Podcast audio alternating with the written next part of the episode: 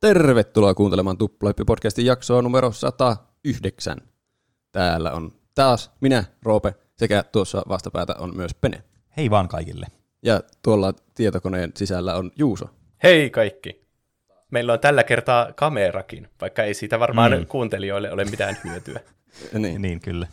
Paitsi ehkä välillisesti, jos meidän keskustelu menee paremmin. Tämä on Tuplahyppi-podcasti, jossa pohditaan ja keskustellaan kaiken maailman asioista, musiikista, elokuvista, peleistä, popkulttuurin ilmiöistä, vanhoista sellaisista ja nykyaikaisista myöskin. Tänään on 2 aihetta, niin kuin aina yleensäkin, tai ei aina, mutta usein yleensäkin. Tauon jälkeen puhutaan Peneen valitsemasta aiheesta, joka liittyy lapsuuden peleihin. Kyllä, kun puhutaan lapsuuden tämmöisistä opetuspeleistä tai peleistä, jotka on tosi opettavaisia. Niin kyllä. Mutta ennen tätä kuitenkin minä Juuson aiheeseen, joka liittyi pelikonsoleihin, edellisen generaation sellaisiin. Onpa jännä sanoa, että edellisen. Tarkoitan siis Pleikka 4 ja Xbox Onea. Kyllä. Ne on nyt tulossa tällä viikolla, kun tämä jakso julkaistaan, niin torstaina tulee Pleikka 5.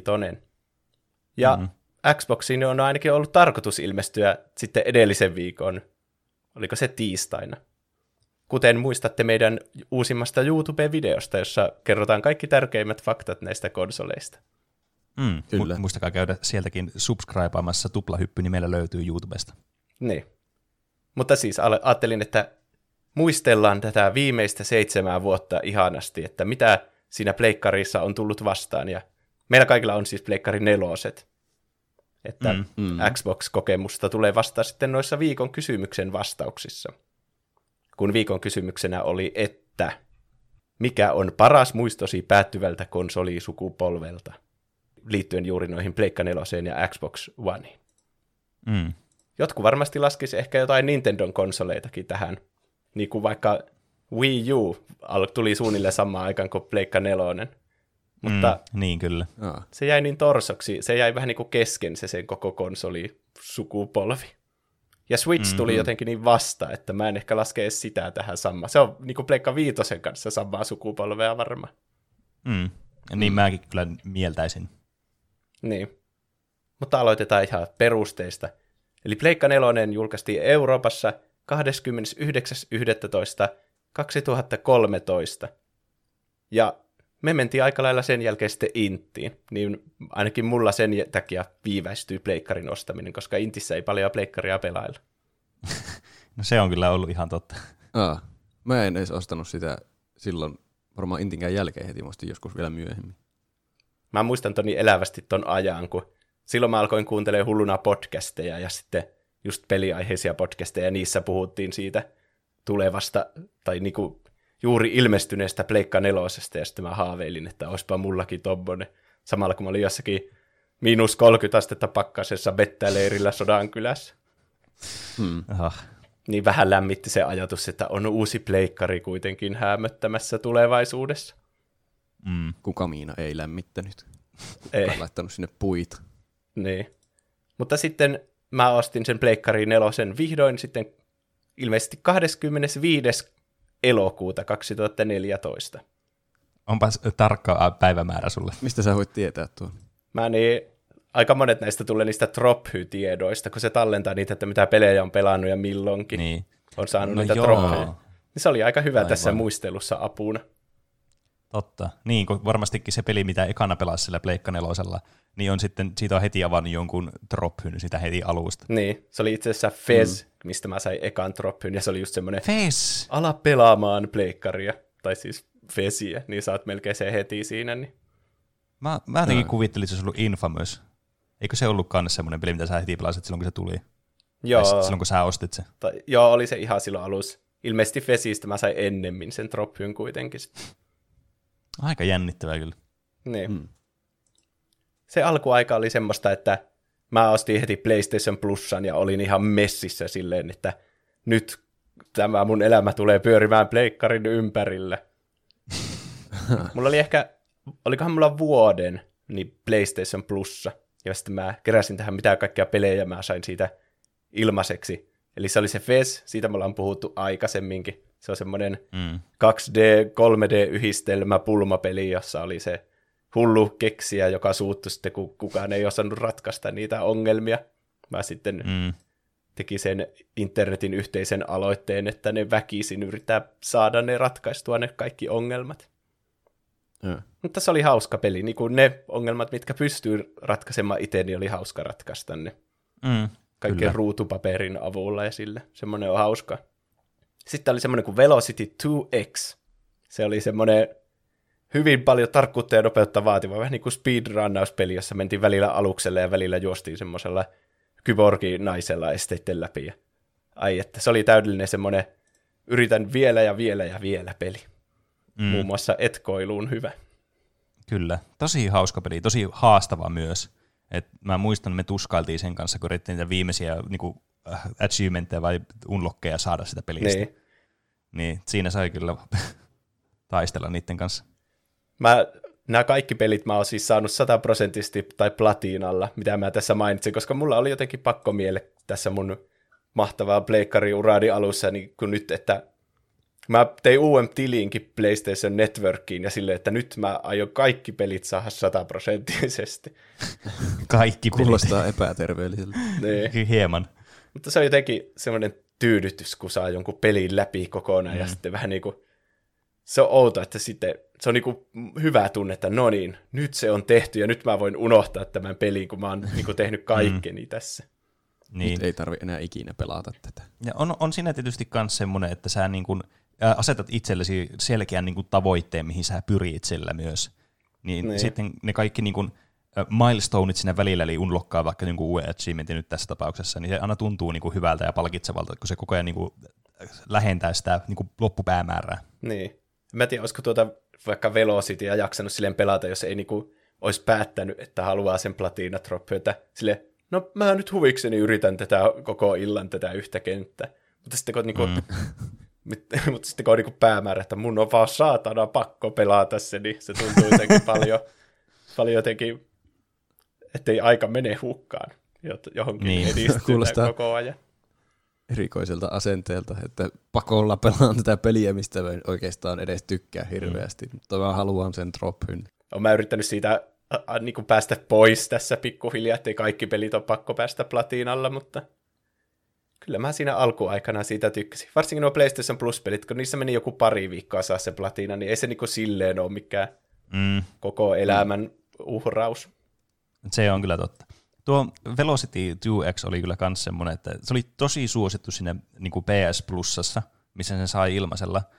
Ja, mutta yleensä tämmöiset pelit, jotka niin kuin tulee sinne Pleikka Networkiin niin kuukauden pelinä semmoisena ilmaisena, niin saa tosi paljon niin kuin semmoista liikennettä ja semmoista, että ihmiset sitten niin kuin myöhemminkin ostaa niitä pelejä paljon.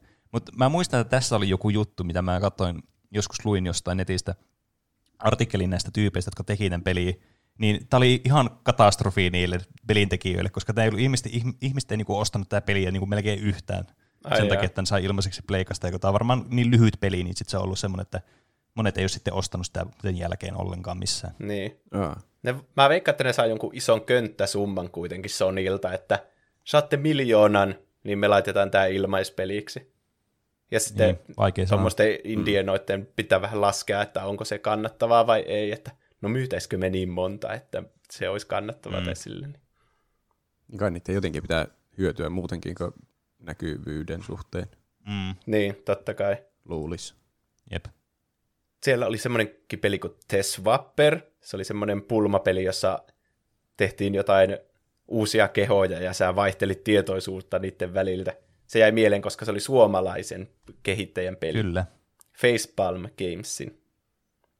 Sitten siellä oli The Unfinished Swan, joka on semmoinen ensimmäisen persoonan peli, jossa kaikki on ensin valkoista, mutta sitten sä maalaat sitä maailmaa pikkuhiljaa. Semmoinen kaunis taiteellinen peli, semmoinen journey-mäinen kokemus. Okay. Tuo on hyvä muuten tuo PlayStation Plus, kun siinä on niin erilaisia pelejä ollut aina. Niin jo. Niin se tulee silleen passiivisesti, vaan niinku, sun ei tarvitse niinku miettiä, että mä haluaisin pelata nyt tämmöiseen artsi-fartsi-peliin, vaan se vähän niinku tuo sulle ne suoraan, niin sinun ei tarvitse tehdä sitä päätöstä, että nyt mä maksan tästä artsifartsipelistä, mutta se kokemus on silti hyvä, kun sä saat sen ilmaisella sitten. Niin, kyllä. Kyllä sinä pelaa kaiken maailman, niin kuin LSD Dream Simulatoritakin voisi pelata ihan ilmaiseksi kyllä, ihan mielenkiinnosta, vaikka pelillisesti ne olisikin ihan hirveitä. Niin. Mutta tässä tietenkin niin kuin puolustuksena ne peleille, mitä tänne on valittu, niin monesti ne on hyviä onneksi, että ne on sitten semmoisia mukavia pelikokemuksia kuitenkin loppupeleissä.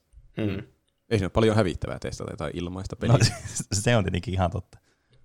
Siellä oli myös Transistor, joka on saman kehittäjän kuin nyt on semmoinen kuin Hades, joka on tosi suosittu semmoinen roguelite, niin sen ensimmäisiä pelejä. Se on kyllä vaikuttaa tosi hyvältä peliltä. Mä oon pelkästään niin kuin positiivista palautetta kuullut sitä pelistä. Et kaikki kaverit, jotka on sitä pelannut, niin on sanonut, että tämä on ihan loistava peli. Mm. Sitten oli Guacamelee, se on semmoinen nyrkkeillä hakataan vastustajia, mutta se on myös Metroidvania. Semmoinen Meksiko-tyylinen. Siellä oli myös Metal Gear Solid 5 Ground Zeroes. Ja se oli just ennen sitä Phantom Painia. Niin semmoisena hyvänä mainoksena. Että aivan. Pelaapa ilmaiseksi, koska se oli vähän niin kuin demo siitä Phantom Painista. Niin sitten oli aika osuvaa jakaa se ilmaisella kaikille. Mm. Jos joku osti sen, niin se maksoi varmaan 40. Mutta sitten se tuli PlayStation Plussaa ilmaiseksi. Tuo on hirveää, jos ostaa jonkun pelin, niin sitten se on seuraavalla viikolla jossain ilmaisena tai 100% alennuksena. Se on ilmainen. Onko noissa mitään semmoista niinku refundia, että jos olet just ostanut peliä ja se tulee ilmaiseksi jossakin tommosessa? En tiedä. Mä veikkaan, että ei. Mutta kyllä ne kertoo ne pelit jonkin aikaa etukäteen. Ei ehkä kuukautta etukäteen, mutta ainakin niinku pari viikkoa etukäteen, että tämmöiset on tulossa. Mm. Niin. Ja ehkä ne ei ole missään tarjouksessa sillä, että hei, sä saat PlayStation Plusasta nyt 20% alennuksen tähän, ja sitten se heti pari päivän päästä on ilmainen, niin sille semmoinen tuntuisi vähän fuck youlta. No joo. No joo. Joskus kyllä tulee, niin että ei tule hirveänä täyshintaisia pelejä ostettua. Että oottele, että kyllä se kohta tulee varmasti hirveän alennukseen tai ilmaiseksi johonkin, että turhaa ostaa. Mutta sitten jos siinä olisi semmoinen, että jos olet ostanut tämän, niin saat jotenkin palautettua, jos se heti tulee ilmaiseksi, niin sitten ehkä ostaisi helpommin täyshintaisiakin pelejä. Kehitysideoita. Siinä on kyllä. Joku voi ottaa tuon niin Roopen mietteeni omaan niin pelikirjaan sitten, kun kehittää uuden pelin ja myy sitä jossain. Sitten siellä oli Limbo ilmaisena. Aivan mahtava, se on Insidein tekijöiden se edellinen peli, jossa pikkupoika menee semmoisessa limbossa. Kaikki on mustaa ja sitten siellä on myös pelottava hämähäkki. Kyllä. Semmoinen tunnelma edellä peli. Jep. Yksi, mitä me hakattiin tosi paljon ja hakataan vieläkin välillä, niin Injustice Gods Among Us oli ilmaispeli. Niin, oliko se ilmanen? Sitä mäkin olen pelannut. Kaikki tähän mennessä on ollut ihan outoja mulle, mutta tuo kuulostaa tutulta. Niin, no tämä on just ollut semmoinen enemmän semmoinen niin kuin partypelityylinen, että ollaan pelattu jossain saunailloissa ja muissa sille ennen kuin on lähtenyt jonnekin. Ai vitsi, niin. No niin hyviä nuo pelit, että siinä se voittaja aina jatkaa ja kaikki odottaa oikein, että nyt mä haastan sut ja otan Aquamanin. Tai sitten Doomsdayn ja alkaa tekemään sitä Se on siis Mortal Kombatin tekijöiltä, ja siinä on DC:n kaikki supersankarit, ja jopa semmoisia tosi hämäriä hahmoja, niin kuin Zatanna.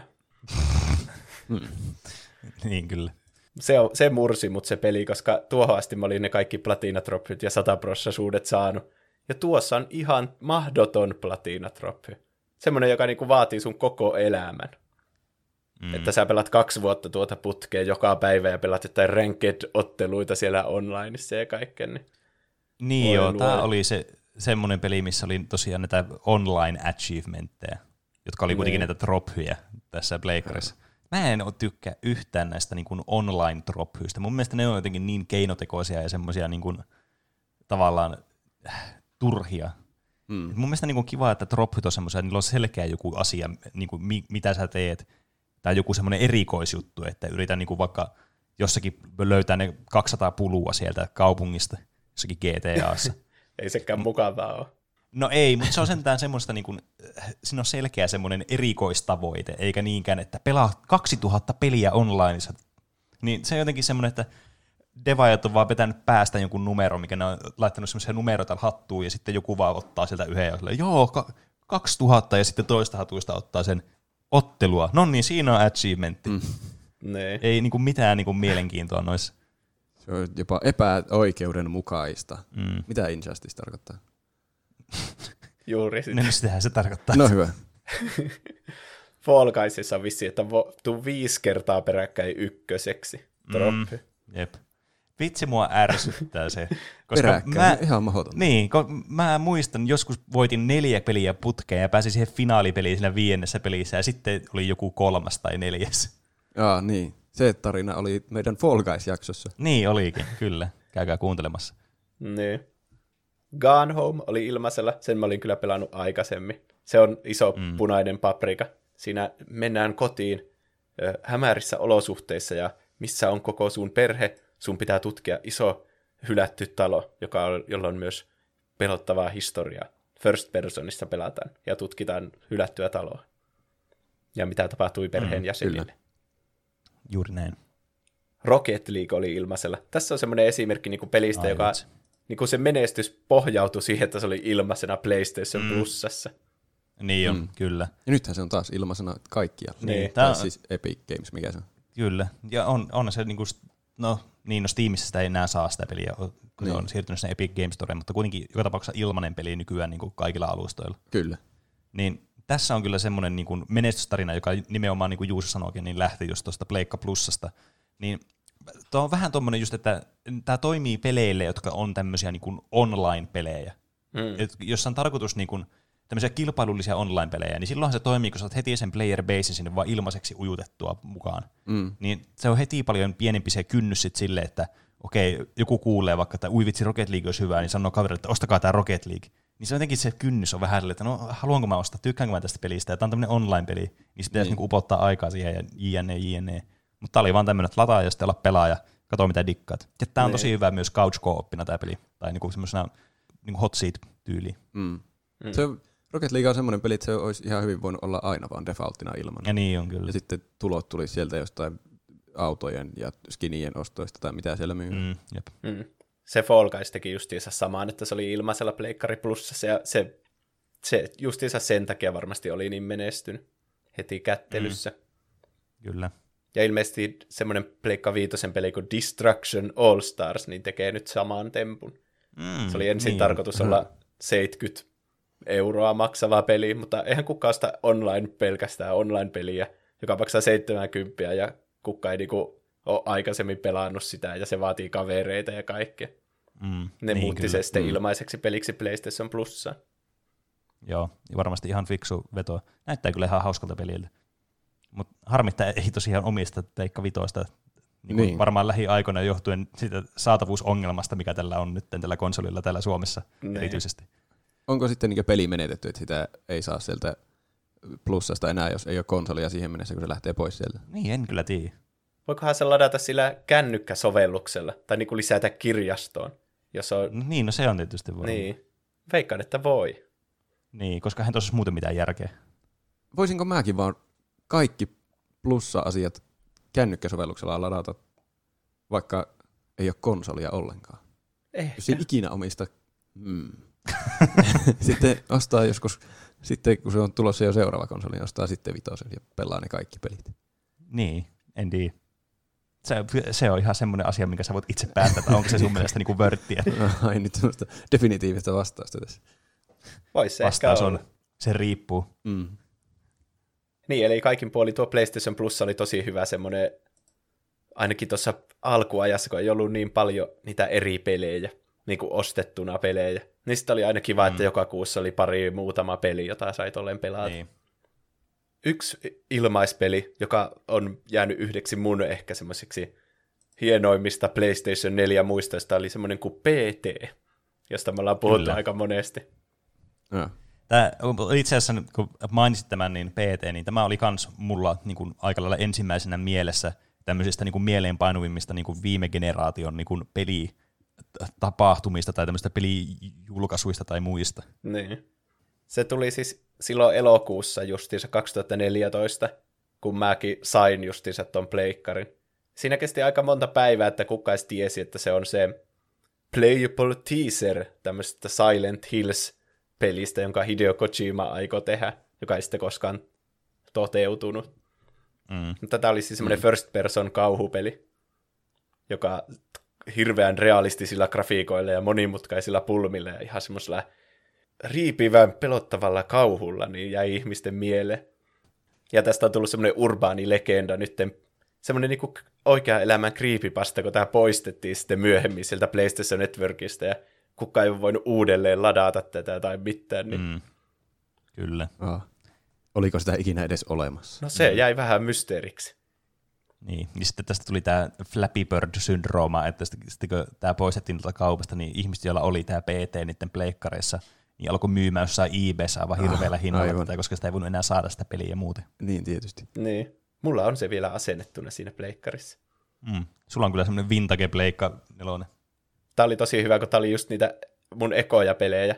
Ja sitten tuossa tuli tietenkin niitä uusia ominaisuuksia tuossa pleikka nelossa, niin kuin niitä ohjaimessa on kaiutin ja sitten mitä eli siihen voi kiinnittää mikrofonin siihen ohjaimeen ja kaikkea tommosia. Mm-hmm. Ja sitten tämä PTS oli hirveänä niitä, kun kukaan ei tiennyt miten se päästäisi läpi, niin sitten pääsi testaamaan niitä kaikkia ominaisuuksia, että hei, mitä jos me laitetaan tähän ohjaimen kiinni mikrofoni, niin sitten kuiskitaan sinne jotain lisää. Ainakin me Peden kanssa tahottiin päätä seinää sen kanssa, että miten me päästään sen läpi. Kyllä. Mistä te keksitte kuiskia sille lisää? Internetistä. Se oli yksi teoria, mitä pitää tehdä, että sen pääsee läpi. Mm. En tiedä. Mutta me joka tapa... No me päästiin se kuitenkin läpi. En mä tiedä, oliko se sitten se ratkaisu sille, mutta me voidaan aina elää semmoisessa uskossa, että siitä oli jotain hyötyä. Niin. Internettiin voisi kirjoitella kaikkia tuommoisia teorioita tuommoisista peleistä, että töiden pitää seistä päällään ja nuolla kyynärpäätä ja sitten huvittua itsekseen, kun kaikki tekee sitä ja sille ei pääse mihinkään. Niin. Tuosta tulee mieleen semmoinen joku ala-asteen koulun pihalla, kun joku kertoo, että hei, sun pitää Kingdom Heartsissa vetää kaikki kummiship-tehtävät 100%, niin sä voit tehdä summon King Mikin tai jotain semmoista. Joku semmoinen ihan huuhaa juttu, että käytä 1 000 000 tuntia tähän, niin saat jonkun jutun, mitä ei ole oikeasti olemassa. Se on hirveä jekko, kun toinen käyttää koko elämänsä johonkin ja sitten siitä ei saa mitään palkintoa lopulta. Niin. Mutta niin, kyllä mä myös ostin pelejä. Tosiaan tuo Infamous, minkä Pene mainitsi, Infamous Second Son oli tällä Pleikkari 4:n siinä julkaisu. Ei julkaisu niinku, no julkaisu ikkunassa, ei ollut julkaisupäivänä kuitenkaan. Ja mä olin iso Infamous-fani Pleikkari 3:n ajoilta. Ja tää Infamous Second Son oli ihan hyvä semmoinen näyttämään sitä Pleikkari 4:n niinku niitä hienoja grafiikoita ja kuinka sulavasti kaikki liikkeet siinä toimii ja kaikkea. Ja sitten siinä oli semmoinen, että vähän laita ohjaimesi pystyasentoon ja sitten sheikkaa sitä tälleen niin kuin se olisi joku spray-maali ja sitten paina sieltä liipasimesta, niin voit käyttää sitä liiketunnistinta, just tuommoista niin kuin, tiedättekö, konsolin alkuajan tuommoista gimmikia, bullshitia. Niin, jep. Mä toivon, että se pleikkarin ohjaimen, tai pleikka 5 ohjaimen, se mikä DualSense ohjaimen, tämä uusi niin kuin haptinen ominaisuus, haptiset ominaisuudet ei jää semmoiseksi gimmikiksi, että niistä on oikeasti iloakin. Mutta mä vähän pahoin pelkään, että tästäkin tulee vaan tämmöinen yksi gimmik. Ehkä ekoissa peleissä ainakin on jotain. Niin. Justiin jääpaloja pitää ravistella. Niin. Ainakin Call of Dutysta on tullut joku uutinen, että jokainen ase tuntuu eriltä haptisen teknologian avulla. Tässä on jännä nähdä, että onko vaikka siitä seuraavassa Call of Dutyssa vielä sama asia. Että onko se semmoinen, mitä ne jatkaa. Vähän jotenkin vaikea nähdä, että se tulee jatkumaan, mutta toisaalta taas me ei ole päästy vielä kokeilemaan tätä, niin mistä me tiedetään. Mm. Mm. Sitten mun seuraava peli oli justiinsa Call of Duty Advanced Warfare. Mä en ole mikään suuri Call of Duty-fani, mutta justiinsa sen uudet Pleikkari 4:n hienot grafiikat ja sitten näyttelijä, josta me ei saada enää puhua tässä podcastissa, niin oli siinä, se oli sitä aikaa, kun joka Call of Dutyssä oli joku julkis. Mm. Tästä on vissiin just se meemi, että paina F. Press F to pay respect sille hauta-arkulle. Niin. Toi, siis aivan kerrassaan niin kuin klassikoksi muodostunut kyllä. Kyllä. Joka pelissä nykyään pitää F painaa jossain. Niin, kohtaa. Kyllä. Niin, ja Discordissa ja kaikissa chateissa. Niin kyllä. Twitch-chateissa. Jep.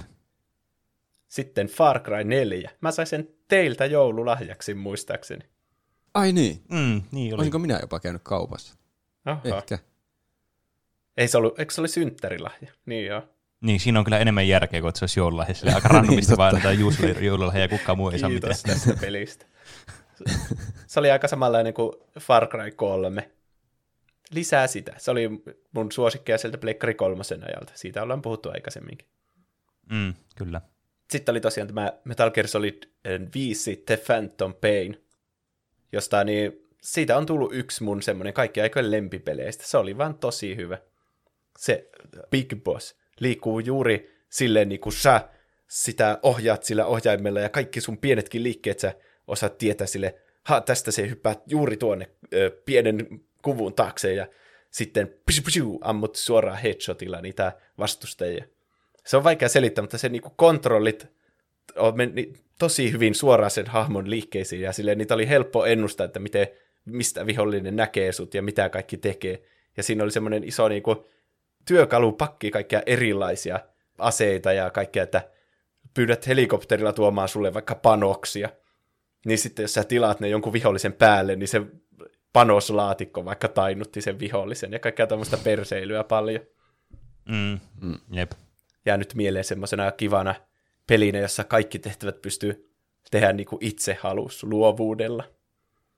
Fallout 4, se on jäänyt jotenkin ihmisillä semmoiseksi, mistä ei hirveänä puhuta, tai jotenkin tuntuu, että siitä ei tykätty, siitä Fallout 4. Mutta mun muistaakseni se oli aika hyvä. Mm. Mietin, että varmaan johtuu ainakin osalti siitä, että Fallout-fanit, jotka oli pelannut aikaisempia pelejä ja pelannut vaikka niin Fallout New Vegasia, mikä oli siis aivan loistava peli. Ja oliko se vielä jopa edellinen peli silleen, ennen tuota Fallout 4? En muista tarkalleen. Niin. Se oli varmaan Pleikka 3 aika. Niin, mutta en muista, oliko vielä niinku tuosta edellinen peli, niin ehkä ihmisten niinku odotukset ei sitten, tai siis odotukset oli korkealla, mutta nämä ei sitten niinku vastannut niitä. Mutta kans yksi, niinku mikä voi olla, niin jotenkin Bethesdalla tuntuu, että kun ne teki aina uuden peliin, niin se jotenkin aina tuli, tiedättekö, vähän niin kuin 5 tai 10 vuotta jäljessä jotenkin. Se oli niin kuin jäänyt jummaamaan jonnekin menneisyyteen aina nämä pelit. Hmm. Niin. Ehkä tämä ei tuntunut semmoiselta niin modernilta peliltä jostakin syystä. Hmm. Se tuntuu melkein niin kuin askeleelta taaksepäin justiinsa niistä aikaisemmista Fallouteista. Hmm. Sitten kun ihmiset jo pelasivat jotain Witchereitä, niin nehän on jo sitten RPG-maailmassa jo paljon parempia. Hmm. Niin. Ja tietenkin nyt kun on tullut se Fallout 76, niin jotenkin se on tahrannut vielä entisestään koko Fallout-sarjan. Niin tuntuu. Kukaan ei halua enää edes mainita Falloutia. Mm. Niin. Sitten mä ostin Grand Theft Auto 5 tietenkin uudestaan, kun siinä tuli se first person moodi, jota ei ollut niillä aikaisemmilla konsoleilla. Mutta peli oli muuten aika sama. Sain siitä platinatropyn. Se on kyllä saavutus. Oliko siellä niitä puluja? Se oli 4. Niin. Okay. Mutta tässä piti kerätä XP:tä siinä onlineissa, että pääsi 100-levuiseksi, ja tässä sai XP:tä sillä, että lauloi suihkussa. Tämä on siis ihan totta. Ai jos niin, mikki päällä, ja sä laulat silloin, kun se sun hahmo on suihkussa, niin siinä koko ajan tulee XP:tä lisää.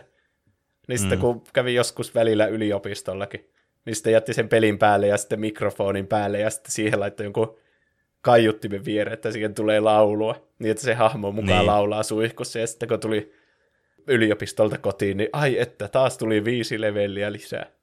Mm.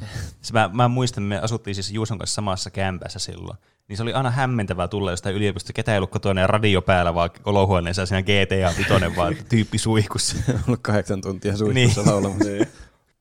Sitten Batman Arkham Knight, joka oli tämän Batman Arkham-trilogian päätösosa. Mä sanoisin, että ne parhaat osat oli ne Pleikka 3, ne Arkham Asylum ja Arkham City. Mutta tuo oli ihan niin kuin hyvää jatkoa niille. Koko tästä generaatiosta tulee vähän semmoinen olo, että kaikki oli vähän niin kuin pikkusen enhancedtyä versiota niistä aikaisemmista peleistä. Mutta ei sille mitään hirveän mullistavia juttuja tullut. Vai mitä mieltä? Onko teillä semmoista fiilistä tästä 4? Niin, no siis tuo on ihan hyvä pointti kyllä. Tuo niin kuin monesti tulee itselläkin aina miettiä, että tämä niin kuin Pleikka 3 ja Pleikka 4 jotenkin raja oli jotenkin semmoinen hämärä jollakin tasolla. Niin. semmoinen, se ei tuntunut niin semmoiselta valtavalta harppaukselta, vaikka tietysti, kyllähän se tietysti sitä myös oli, että ei, se, tässä varmasti myös muistot vaikuttaa siihen, että sitä on niin pitkä aika, niin jotenkin alkaa sekoittaa myös yhteen, että mikä oli Pleikka 3:n peli ja mikä oli Pleikka 4:n peli. Ja niin kun aika kultaa muistot, niin ne Pleikka 3:nkin pelit tuntuu paljon hienommilta. Ehkä myös se, kun viimeisin niin Pleikka 3:n peli, mitä tuli tyyliin pelattua, niin oli joku The Last of Us, mikä oli siis tosi hyvä niin Pleikka 3:n laaduksi. Niin sitten se ei ehkä tuntunut niin semmoiselta massiiviselta se ero sitten sen 4:een. Niin. Siinä menee aina hirveän kauan, että ne pelintekijät osaa ottaa kaiken irti siitä uudesta konsolista. Että meni varmaan niinku 3 vuotta se Pleikkari 4:n julkaisun jälkeen, että tuli justiinsa teknisesti yhtä vaikuttavaa peli kuin se Last of Us oli ollut silloin 2013. Niin. Mutta kyllä tuossa niinku tuolla generaatiolla oli aivan siis varsinkin niinku Pleikkarilla aivan loistavia joitakin pelejä, semmoisia, mitkä niinku suorastaan niinku vieläkin definaa tämmöistä pelimaailmaa. Tietysti Witcher 3 on nyt varmasti semmoinen, mitä aina yli kaiken jankataan joka paikassa, että Witcher 3 sitä ja Witcher 3 tätä, mutta se oli todella vaikuttava peli tässä generaatiossa. Ja sitten yksi kans, mitä Juuso ei ole tässä maininnut, mikä on mun mielestä Pleikka 4:n niin kuin ehdoton helmi, varmaan sanoisin, että Pleikkarin paras peli, eli Bloodborne, joka on siis aivan kertakaikkisen niin kuin loistava peli, ja semmoinen, niin kuin, siinä on niin kuin peli, jonka niin kuin takia voi ostaa koko konsolin, mä sanoisin. Oho. Aivan siis kerrassaan niin kuin huikea peli. Tietenkään tätä ei voi pelata missään muualla, kun tämä on Pleikkarin eksklusiivipeli. Niin, siinä on sitten se syy ostaa se Pleikkari. Ja mä muistan, kun tuli näitä hirveästi Bloodborne-mainoksia silloin. Ja tämä oli just sitä aikaa, kun mä olin alkanut pelaamaan niin Dark Soulsia. Niin, sitten kun mä olin pelannut Dark Soulsia läpi ja pääsin ekaa kertaa sitten, ensimmäinen Pleikka 4:n peli, mitä pelasin, oli Bloodborne. Niin kyllähän, kyllähän se vei mukanaan sitten täysin. Niin, niissä menee aina niin kauan päästä läpi, kun ne on niin vaikeita. Niin sehän koko konsolin voi justiinsa ostaa sitä pelin pelaamista varten. Mä ostin koko konsolin Fifaa varten. Ja se osoittautui elämäni suurimmaksi virheeksi. Paitsi sehän päättyi ihan hyvin silti, että mä oon nyt pelannut muitakin pelejä sille. Sen jälkeen, kun mä pääsin Fifasta vihdoin irti. Niin, sun niinku syyt oli kyseenalaiset, mutta nämä teot oli kuitenkin semmoiset hyvät. Ja sua niin itseään niin ruokivat sitten jollakin tasolla. Ja syytkin siinä alun perin oli ihan järkevät, koska silloin FIFA oli ollut vielä hauskaa, kun mä olin viimeksi sitä pelannut, kun mulla oli vuosien tauko, niin mä ajattelin, että olisipa mukava pelata jälleen. Niin. Sitten. Se ei ollutkaan enää niin hauskaa, mutta sain muita pelejä, mistä tykkäsin. Niin, kyllä. Mä pelasin myös BioShockit uudestaan. Nekin oli vähän hienompia versioita. Horizon Zero Dawn oli tosi hyvä peli tältä generaatiolta. Se oli kyllä. Killzone-tekijöiden ihan uusi franchise, jossa pelattiin semmoisella luolanaisella, joka taisteli robottidinosauruksia vastaan. Se tuli 2017, se oli vähän niin kuin ihan sama aika kuin Breath of the Wild, ja mä muistan, että näitä vertailtiin paljon, että kumpi oli hienompi avoin maailma ja kumpi oli parempi peli. Tuliko nämä samaa aikaan? Näissä oli yli kuukausi tai 2 eroa vaan. Siis mun mielestä ihan käsittämätöntä. Mä jotenkin miellän ton Horizon Zero Dawnin, mä en tiedä miksi, niin semmoiseksi ihan Pleikka 4:n niin kuin tyyli julkaisupeliksi. Niin. Mulla mä oon joutunut elämään näköjään tämmöisessä harhamaailmassa. Mä oon jotenkin niin kuin vaan ajatellut, että joo, kyllä se tuli silloin samaan aikaan Pleikka 4:n kanssa se peli. Ja musta tuntuu, että Breath of the Wild olisi tullut niin kuin viime viikolla. Niin, jep, sekin vielä. Se tuntuu ihan niin kuin vielä tuoreelta tapaukselta. Niin, kertoo ehkä siitä, kumpi on semmoinen ajattomampi ja kumpi on enemmän aikaan sidottu. Niin, ehkä. Uncharted-sarjakin sai päätöksen Pleikka 4:lla A Thief's End. Onko Roope pelannut muuten sen jo? Joo. Uncharted-pelisarjasta on oma jakso meillä kans. Ja mä taisin sanoa, että tuo 4 oli paras niistä. Oli se munkin mielestä ehkä paras. Vaikka ei siinä semmoista, ei se nyt teknisesti niinku ole niin erilainen kuin ne aikaisemmat. Se oli vaan parempi tarina, jotenkin kiinteämpi paketti. No mutta sehän on aika hyvä niin kuin, kuitenkin syy, että miksi se on parempi. Ja toi hyvin päätökseen sen koko homman. Nier Automata oli kyllä semmoinen niinku, ai vitsi. Ihan odottamaton, semmoinen niinku, tähdenlento taivaalta suorastaan, jota kukaan ei osannut odottaa. Kukaan ei ole pelannut niitä aikaisempia osia tuosta Nier-sarjasta, mutta sitten tämä oli semmoinen peli, että sana kiersi oikein, että ei vitsi, tämä on tosi hyvä, että tämä kannattaa pelata. ja semmoinen, että kukaan ei oikein osaa selittää, miksi se on niin hyvä, että se on just semmoinen, että ei, elä lue mitään netistä, että pelaa vaan. Niin, kyllä. Niin. Semmoinen kokemus kylläkin. Niin. Ja näillä samalla perusteluilla suosittelen kaikille Nier Automata. Semmoinen ajaton klassikko myös. Final Fantasy 15. Olikohan, tämä oli ainut pääsarjan Final Fantasy, joka tuli tällä generaatiolla. 14 oli se online. Se ehkä tuli jo pleikkari 3. Mm. 15, se on aika erilainen kuin aikaisemmat, kun se on semmoinen Kingdom Hearts-mainen toimintaroolipeli. Mutta mä ainakin tykkäsin siitä. Mm. Se vähän tuntui semmoiselta epämääräiseltä se taistelu siinä niin kuin melkein koko sen tarinan ajan. Että sä et oikein tiennyt, että mitä sä teet siinä. Että sä vaan teleporttailet ja hakkaat noita ja välillä syöt potion, jos enkat menee vähiin. Mutta ei ikinä tuntunut sille, että on vaarassa siinä. Niin. Mutta sitten kun menee niihin endgame-bosseihin ja tehtäviin ja kaikkiin muihin, niin sitten niin tajuaa, että okei, ehkä tässä onkin jotain konkreettista tässä pelissä. Niin, siinä on vähän se, just semmoinen ongelma, mistä mä joskus niin mainitsin Kingdom Heartsista, mikä niiden ongelma on. Että se, tavallaan se arvostus niille pelimekaniikoille, mitä siinä on just niin kuin kombatissa, niin ei tuu siinä pääpelin aikana, niin. Vaan se tulee vasta siellä niin kuin sen jälkeen vasta. Mm. Mikä on vähän harmi, että tavallaan se tuntuu semmoiselta button smashilta vaan se koko peli sitten sen takia, koska sehän on aika semmoista hektistä se toiminta, eikä sä oikein tiedä, mitä siinä tapahtuu monessa tilanteessa. Niin sitten kaikki nuanssit jää kokonaan kokematta, jos ei niin kuin kokeile näitä niin kuin ihan niin kuin pelin jälkeisiä niin kuin sisältöjä ja paketteja, mitä siinä on sitten. Niin. Just näitä endgame-bosseja ja muita. Mm. Mä en tiedä, mistä se kertoo. Ehkä siitä, että Final Fantasylla ja Kingdom Heartsilla yritetään nykyään tavoittaa semmoista tosi isoa yleisöä, josta kaikki niin osaisi pelata sitä heti alusta lähtien. Mm, se on totta kyllä. Jos päätarinan pääsee sillä vaan hakkaamalla läpi, niin sitä kaikki voi pelata ainakin sen. Mm. Niin. Tai Kingdom Heartsit on kyllä aina ollut vähän semmoisia. Niin joo. Mä sanoisin, että nyt kun puhutaan Final Fantasysta ja isosta jutuista, niin tämä Final Fantasy 7 remakein, tämä ensimmäinen osa, niin mun mielestä tässä on tosi niin kuin paljon paremmin taas toteutettu. Että tässä kuitenkin niin kuin enemmän tuntuu, että sulla on semmoista, niin kuin, että sun pitää vähän niin kuin myös miettiä sitä taistelua, että se ei ole vaan semmoista hakkaamista. Mm. Niin, tämä on mun mielestä semmoinen hyvä kompromissi tästä väliltä, että sitä pystyy pelaamaan silleen niin kuin aika kevyesti, mutta sitten siinä löytyy myös sitä niin kuin helposti niin kuin lähestyttävää syvyyttä sitten, että se ei ole vaan sellaista, että sun pitää oikeasti niinku kirveesti käyttää aikaa ja miettiä kaikkia juttuja, vaan se niinku on myös niinku siinä heti tarjolla sulle siinä koko peliajan. Niin. God of War on monien tämän generaation lempipeli, ja tykkäsin siitä itsekin tosi paljon. Mä en ole pelannut tätä. Ei minäkään. Mäkään on niitä aikaisempia God of Waria pelannut ollenkaan, ja sitten tämä oli semmoinen Last of Us, mutta God of War-tyyppinen. Että nyt sillä on lapsi, josta sen pitää huolehtia, ja se tuo automaattisesti siihen paljon syvyyttä siihen tarinaan. Mitä se toikin? Sitten Death Stranding. Siitä tuntuu, että mä oon puhunut aika paljon. Yksi mun tämän generaation lempipeleistä kanssa.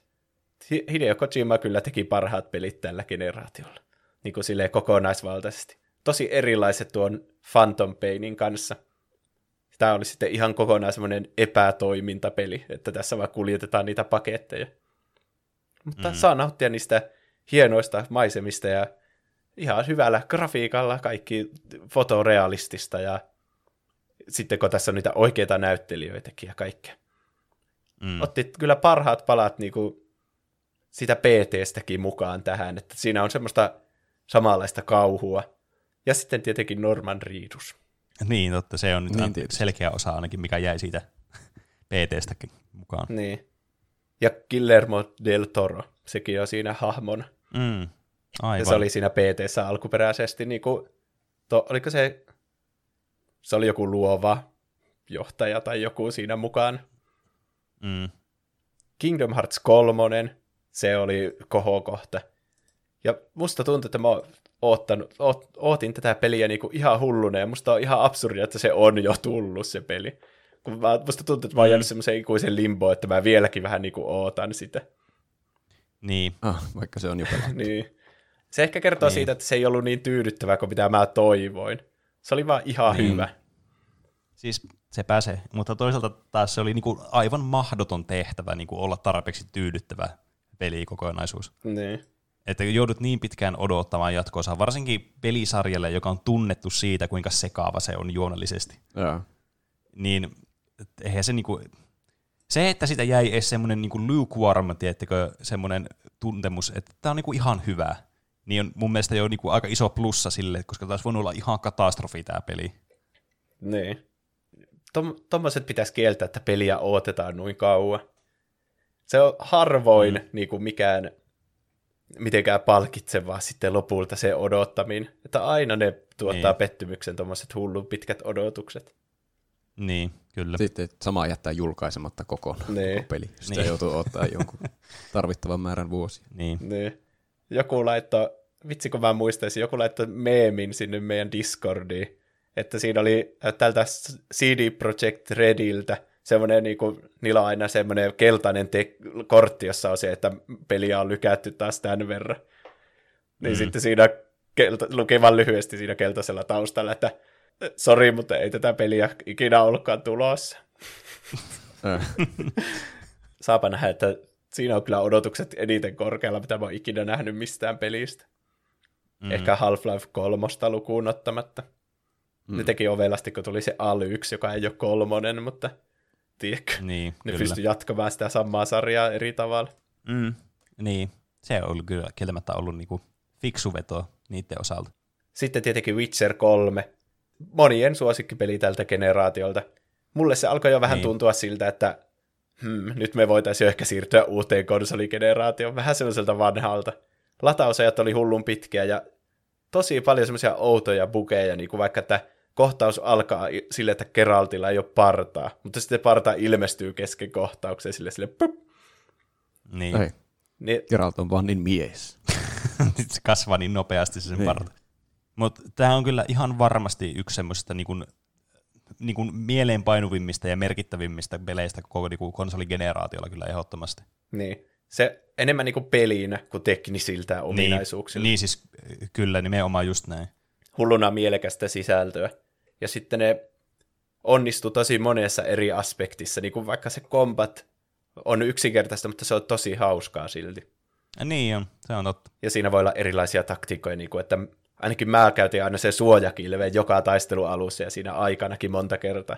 Ja mua ei haitannut yhtään, vaikka ne viholliset hakkas mua, kun sitten se räjähtyi niiden päälle. Mutta joskus saattoi olla parempi käyttää se otan vihollisen haltuun taika ja sitten mennä vaan syrjään katsomaan, kun ne viholliset taisteli keskenään. Yritän sanoa siis, että tosi paljon monipuolista sisältöä. Ehkä vähän liikaakin, mutta sitä voidaan puhua ehkä jossakin omassa Witcher 3-jaksossa. Kyllä, ehkä. Ja sitten tämä Joutsen laulu tälle generaatiolle, ainakin mun silmissä, oli The Last of Us Part 2, joka oli aivan sama taso kuin se Pleikkari 3:n The Last of Us. Ja se tietenkin on jakanut paljon ihmisten mielipiteitä, että tämä oli kaikkien suosikkipeli, tämä ensimmäinen The Last of Us, ja sitten tämä toinen otti vähän erilaisen suunnan, semmoisen, mitä ihmiset ei oikein osannut odottaa. Ja se suututti monia ihmisiä. Mutta mä yleensä tykkään noista riskeistä tämmöisessä taiteessa, että ei yritetäkään miellyttää kaikkia ihmisiä, vaan se Neil Druckmann, joka tässä oli ohjaajana, niin se halusi kertoa tämmöisen tarinan nyt sitten. Ja semmoisen se antoikin. Ja sai vapaat kädet tehdä niin kuin mitä haluaa.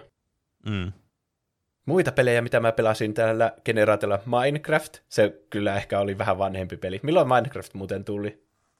Voi herranen aika. Mä pelasin sitä ensimmäistä kertaa joskus lukioaikana, sitä peliä. Niin. Että siitä on jo kyllä, siitä on jo kyllä pitkä aika. Infamouksesta tuli tämmönen First Light Standalone pikkutarina, joka oli ihan ok. Life is Strange. Tällä generaatiolla oli niitä... tuommoisia episodeissa julkaistuja pelejä aika paljon. Onko se nyt jäänyt elämään, kun ei niihin törmää hirveänä ennen?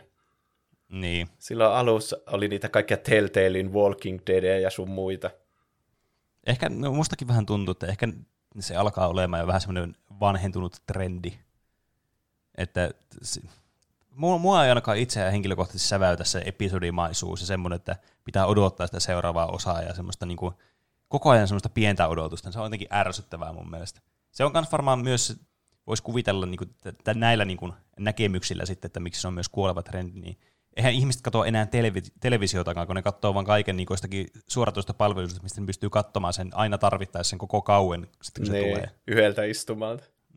No niin, jos haluaa, niin sekin on mahdollista. Niin semmoiset episodipelit on vähän niin kuin sarja. Niin. Ja sitten, mutta kun semmoisessa normipelissäkin, joka on siis semmoinen mittava peli, niin siinä menee kuitenkin monta pelikertaa päästä se tarina niin läpi, niin sitten siinä voi vaan itse määrittää, mikä nyt on se yksi jakso. Niin. Eikö se ole parempi niin? Että niin, saa pelattua sen tarinan siinä ajassa, kun itse haluaa pelata. Niin. Tuo tuntuu just tuommoiselta vaan niin kuin teennäiseltä syyltä, että miksi sun pitää niin kuin odottaa sitä seuraavaa osaa, vaan niin kuin sen takia, että sitä ei ole vaan tehty niin kuin valmiiksi paketiksi, niin, vaan sitä tehdään edelleenkin. Mm. Joo. Niin. Ainakin noilla Telltaleilla, niillä alkoi olla silleen, että niillä oli tosi epämääräisiä taukoja niiden eri jaksojen välissä. Kyllähän nyt pitää jotenkin tietää, että okei, joka tiistai uusi tuplahyppy. Joka tiistai uusi jakso tätä peliä, jota mä pelaan. Mutta sitten jos ei tiedä niin, yhtään, kyllä, milloin se tulee se seuraava, ja onko tämä pelien tekijä enää maisemissa siinä vaiheessa, kun se seuraava jakso tulee, niin en tiedä, se kyllä syö sitä niin kuin nautintoa mulla ainakin. Se on ihan totta. Niin. Sitten mä pelasin tämmöisen kuin Gravity Rush Remastered, joka oli joku Vita-peli.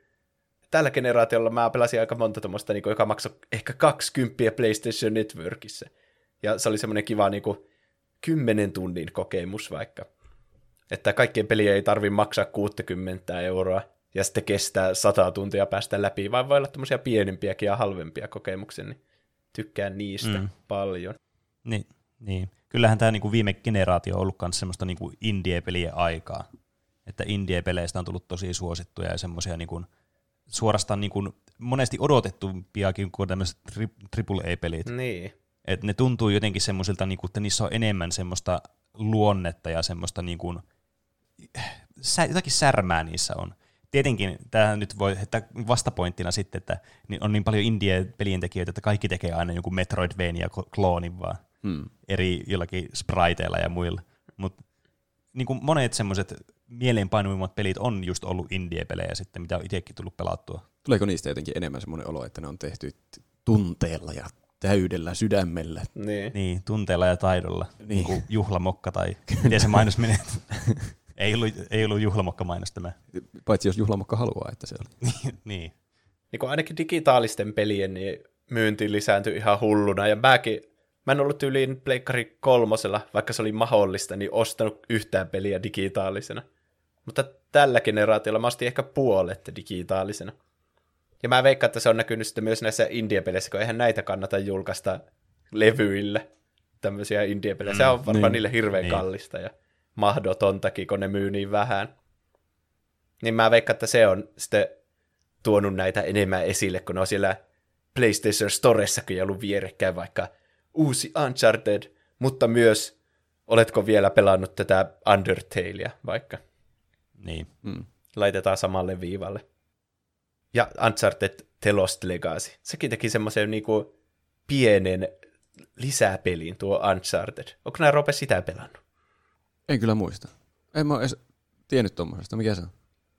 Se on semmoinen lyhyt, onko se 5 tunnin semmoinen Uncharted-kampanja. Semmoinen niinku, vähän semmoinen sivutarina. Siinä pelataan Chloella muistaakseni. Tuliko siis se 4 jälkeen vai? Joo.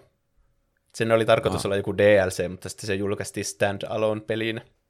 Totahan pitää tutkia. Mä yritin miettiä tähän, mitkä on ollut suurimmat mullistukset ja ilmiöt tällä generaatiolla. Tuo digitaaliset pelit oli nyt semmoinen, mikä me tuossa jo mainittiinkin. Mutta aika monet kyllä aloitti tämän pelien striimauksen. Että pleikkarilla on tämä PlayStation Now, jota kautta pystyy niitä niin kuin jopa pleikkari 2 pelejä ja 3 ja 4 pelejä striimaamaan netin kautta. Stadia tyylisesti. Niin, totta. Oletteko te kokeillut sitä? En ole itse. Mäkään ole kokeillut, vaikka se on ilmainen joku kokeiluaika, mutta ei ole jotenkin. Niin. Mä en enää luota noihin ilmaisiin kokeiluihin, kun mä aina vahingossa maksan niistä sen ekstra kuukauden. Se kai niissä on ideana, että kaikki unohtaa sen. Niin, kyllä. En mäkään ole kokeillut. Toimiikohan se hyvin sillä, että sitä voi pelata niinkö ihan niinkö pelejä voi pelata? No voisi kuvitella. Sillain vasteajattomasti. Niin. Niin. Jotkut pelit siinä pystyy lataamaan silleen konsolille, mutta ne pystyy avata vaan, jos sulla on se PlayStation Now. No. Että semmossahan se toimii ihan niinku aukottomasti. Tai jotkut pelit striimataan sieltä suoraan sieltä pilvestä. Mm. Ja sitten Xboxilla on ollut se Game Pass, josta kaikki puhuu, että se on mahtava ja siellä on hirveänä kaikkia pelejä ja tälleen. En ole tietenkään sitä kokeillut. Olisikohan se on ehkä tietokoneellakin tyyli. Niin, onhan se mahdollista. Niin. Tämä on pahaa, kun me ei kukaan ollut niinku oikein Xbox-ihmisiä. Ei. Niin. Meille jää tämä niinku asiantuntijoisi jää niinku pelkästään tähän PlayStationin tasolle tässä. Totta. Mullakin oli 360 viimeinen Xboxi, mitä mä omistin. Niin.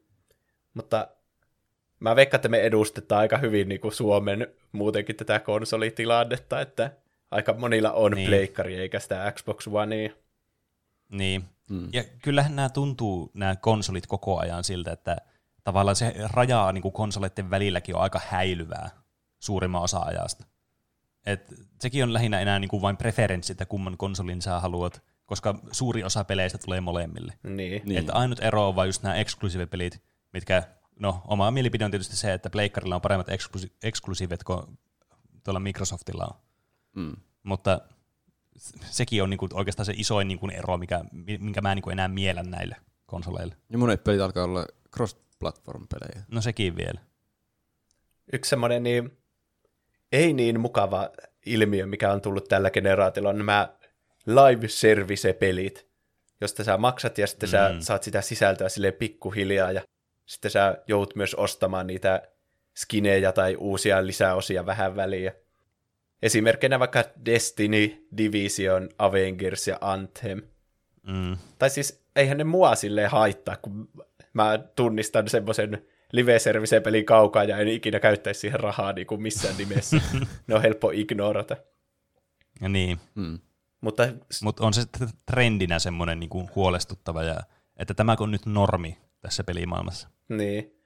Ja kyllähän ne syö semmoisia hyviä kehittäjiä niin kuin pois muilta projekteilta. Että eikö tuo Anthem, eikö se ole Mass Effectin tekijöiltä, sen trilogian?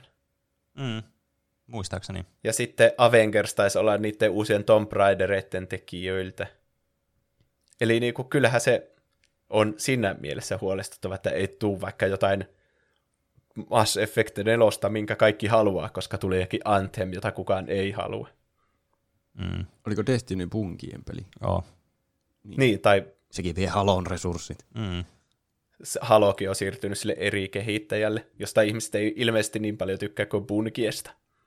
Mä en ole edes tajunnut, että niihin voi käyttää niin paljon rahaa, kun mä joskus pelasin Destinyä ihan hetken, kokeilin niin ihan ilmaisena, ja se tuntui ihan peliltä. Mm. Ja sitten joskus juttelin yhden tyypin kanssa, ja se kertoi, että mä oon käyttänyt siihen jotakin 100 euroa, ja sitten mä olin, että mitä, että se on ilmainen peli. Ja sitten niitä kaikkia lisäosia tai mitään, niin siihen ostetaan niitä DLCitä. Mm. Mutta pahinta on, että ei edes ole ilmaisia, että Destinykin on maksanut rahaa, kun sen on ostanut. Ihan semmoinen niin kunnon 6,70 peli se on ollut. Joo, siis silloin kun se tuli, niin sehän oli maksullinen peli. Siten mä oon pelannut sitä ilmaisena. Se tuli myöhemmin ilmaisena. No siten mä oon pelannut sitä. Et mä muistan itsekin pelannut niistä nimenomaan niinku ilmaisena joskus jonkin aikaa. Okei. Okay. Ja Destiny 2 kanssa. Mut niin, silleen, että sä niinku maksat pelistä tosi paljon, että sä pääset edes pelaamaan sitä, no tosi paljon, no on se kuitenkin, se voi olla joillekin tosi iso rahaa se yksi pelikin. Ja sit sä joudut vaan niinku upottaa siihen lisää ja lisää rahaa koko ajan, että sä pystyt pelaamaan sitä. Niin ei se niinku, ei siinä ole mitään järkeä. Muuta kuin tietenkin niille, jotka tekee tätä peliä ja haluaa arvaa rahaa siitä. Hmm. Mä laitoin ihan oman bullet pointin tähän Fortnite. Se on ollut, me ei edes tajuta kuinka suosittu se on, kun me ei itse pelata sitä tai olla niinku 13-vuotiaita, mutta tiedätkö, se on syönyt kaiken huomion monilta sellaisilta lapsilta, että tämä on nyt se peli, mitä pelataan aina koko ajan. Ja aiheuttanut myös varmasti vanhemmille jotain kalliita laskuja sitten, kun on ostanut vähän V-bukseja vai mitä ne rahayksiköt siinä onkaan. Jep. Mitä kaikkea siinä voi ostaa niin oikealla rahalla? No, jotakin skinejä. Niin, ja battlepasseja. Ah, battlepassit, ne on. Se on kyllä myös semmoinen ilmiö, mikä on ihan Niin. Se Battle Pass on ehkä alkanut justiinsa tästä Fortniteista. Ainakin se toiseen suosituksi. Joo. Kyllä, siis vähintäänkin niin toinen suosioon. Niin nykyään on. Sitten jokaisessa pelissä löytyy Battle Passi. Rocket Leagueissäkin on joku niin jo. Rocket Passi vai mikä se on. Siinä saa katsella niitä, että katso näitä kaikkia juttuja voisit saada, jos maksaisit vähän, niin nyt tulisi tällä levelillä tämmöisiä laatikoita. Oi että. Kyllä. Oi nuo lootboxit, kuinka ne ovat niin koukuttavia. Sitten voidaan mennä näihin kuuntelijoiden muistoihin tältä generaatiolta. Flasha laittaa tämmöisen linkin YouTube-videon ja sitten sanoo, että kyllähän sen tää on oltava. Kauan, kauan odotettu remake. Tulee edelleen kylmiä väreitä. Ja sitten tämä video on tietenkin, kun Final Fantasy 7 remake julkaistiin. Ja sitten tässä videolla näkyy oikein se E3 yleisö, kuinka ne ihan täysillä huusi kurkku suorana. Ai vitsit. Mun täytyy kyllä sanoa, että niin kun, siis mun henkilökohtainen mielipide tästä Final Fantasy 7 remakeista, tästä ensimmäisestä osasta, että okei, mua ärsyttää se, että nämä tulee tämmöisissä osissa, mutta mä toisaalta myös ymmärrän, miksi nämä tulee sillä tavalla. Mutta mun niin kun näkemys on siitä, että tämä on aika hyvin tehty remake. Just semmoinen niin kun sopivan, tai niin kuin me puhuttiin tuosta niin Kingdom Hearts 3, kuinka se tuntui semmoiselta, että oliko sitä edes pelannut sitä peliä, onko se tullut edes se peli. Niin, tämä kuitenkin oli selkeästi semmoinen niin kuin mun mielestä positiivinen kokemus, ja semmoinen, niin kuin, joka oli jo, niin kuin, se ei ollut semmoinen ihan ok, vaan tämä oli jo hyvä mun mielestä. Et vaikka tietenkin tämäkin on nyt ihmiset odottanut hirveän pitkään, niin ei tämäkään nyt voi loppujen lopuksi niin kuin vastata sitä odotusta niin kuin tästä kokousta, kun tämä koko homma tulee, jos tämä ei se koskaan tulee, tämä koko seiska. Niin, mutta joka tapauksessa tämä on kuitenkin tehty sillä tavalla, että tästä pystyy nauttimaan ne, jotka on pelannut alkuperäistä peliä ja sitten ne, jotka niin kuin, tulee ihan uutena näihin peleihin. Joo, se on kyllä mulla backlogilla pakko pelata listalla.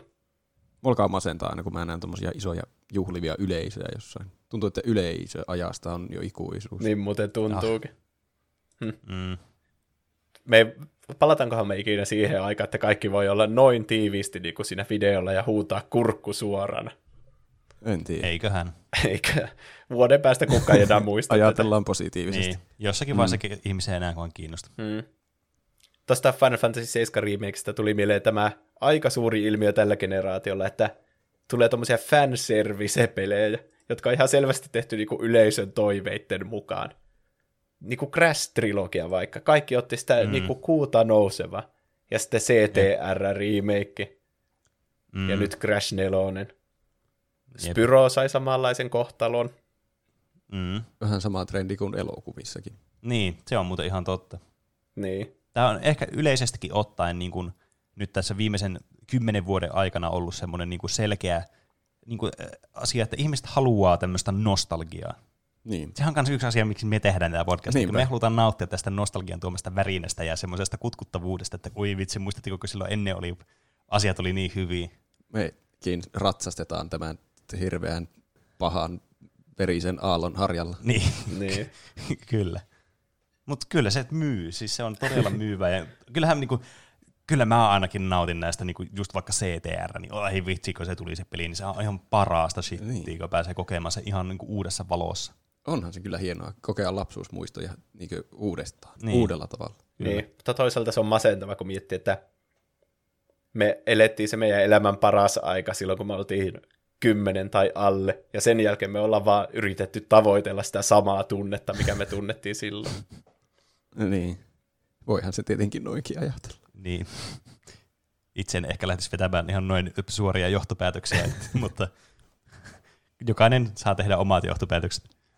Dango jäpää laittaa.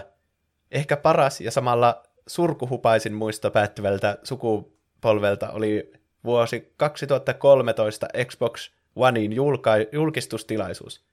Vohoi elämän kevät. Sports, sports, sports, sports. Eikö ne osanneet muuta promota julkistuksessa kuin konsolin urheilupelejä ja urheilusisältöä?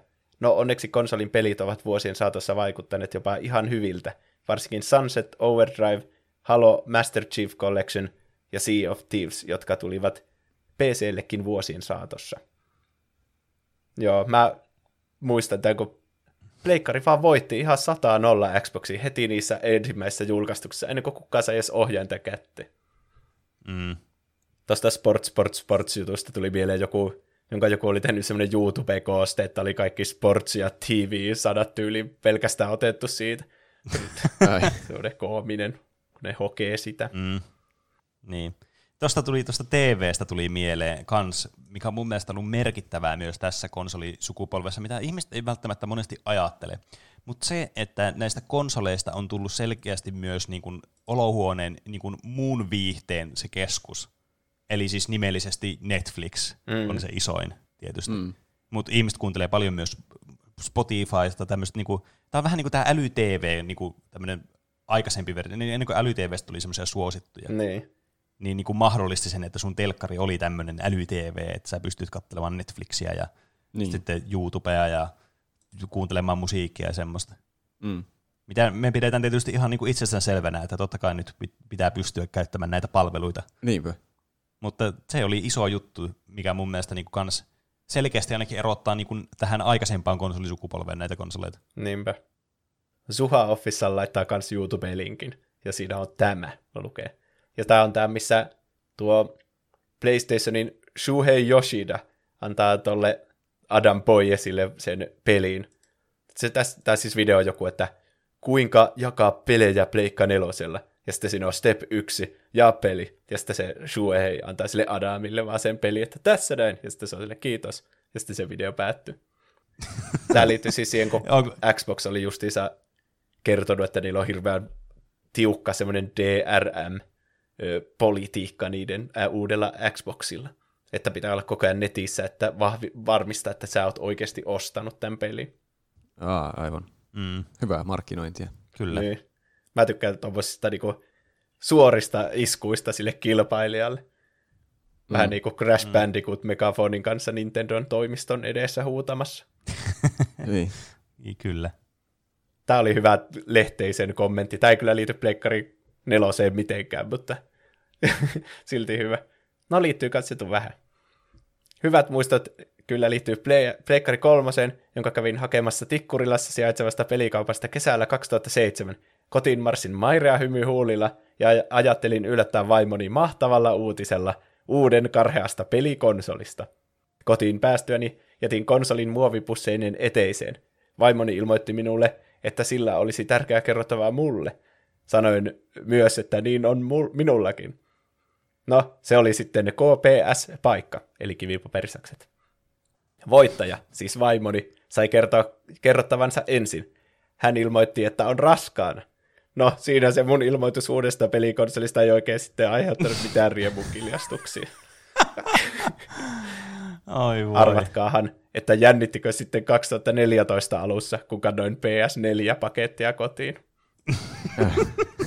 Tuossa oli jotenkin wholesome tarina. Se on se taika, kun tuo pleikkarin kotiin, niin heti sille syntyy pelaaja. Niin. Ja yksi pelaaja poistuu, koska ei ole aikaa pelata.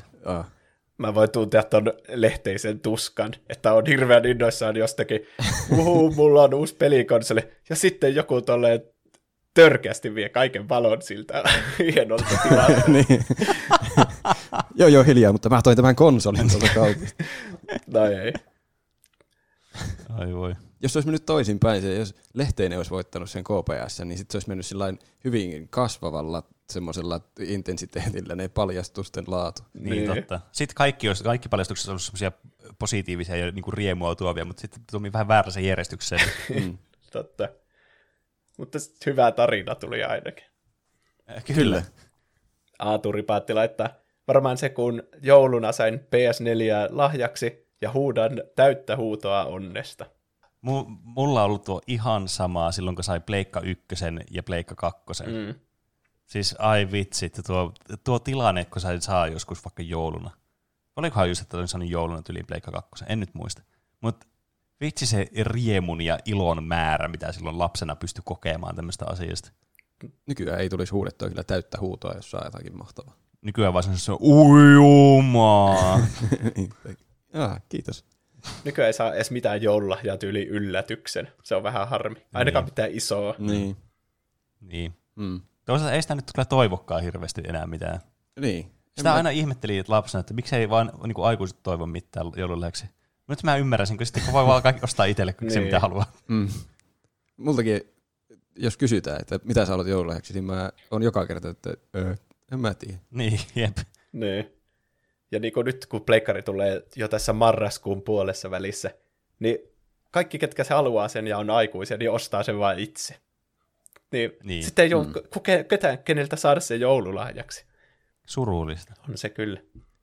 Etukäteisjoululahjat ei jotenkin tuntuisi samalta. No ei. Niin.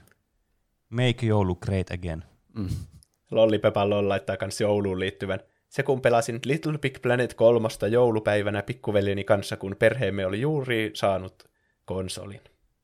Ai joulupäivät on kyllä mahtavia, kun vihdoin pääsi aina niin kuin kunnolla käpälöimään niitä omia uusia lahjoja. Kyllä. Niin oli. Sitten satunnaispelaaja laittaa, moi, en tiedä onko paras muista, mutta tärkein muista kuitenkin tämän sukupolven konsoleista.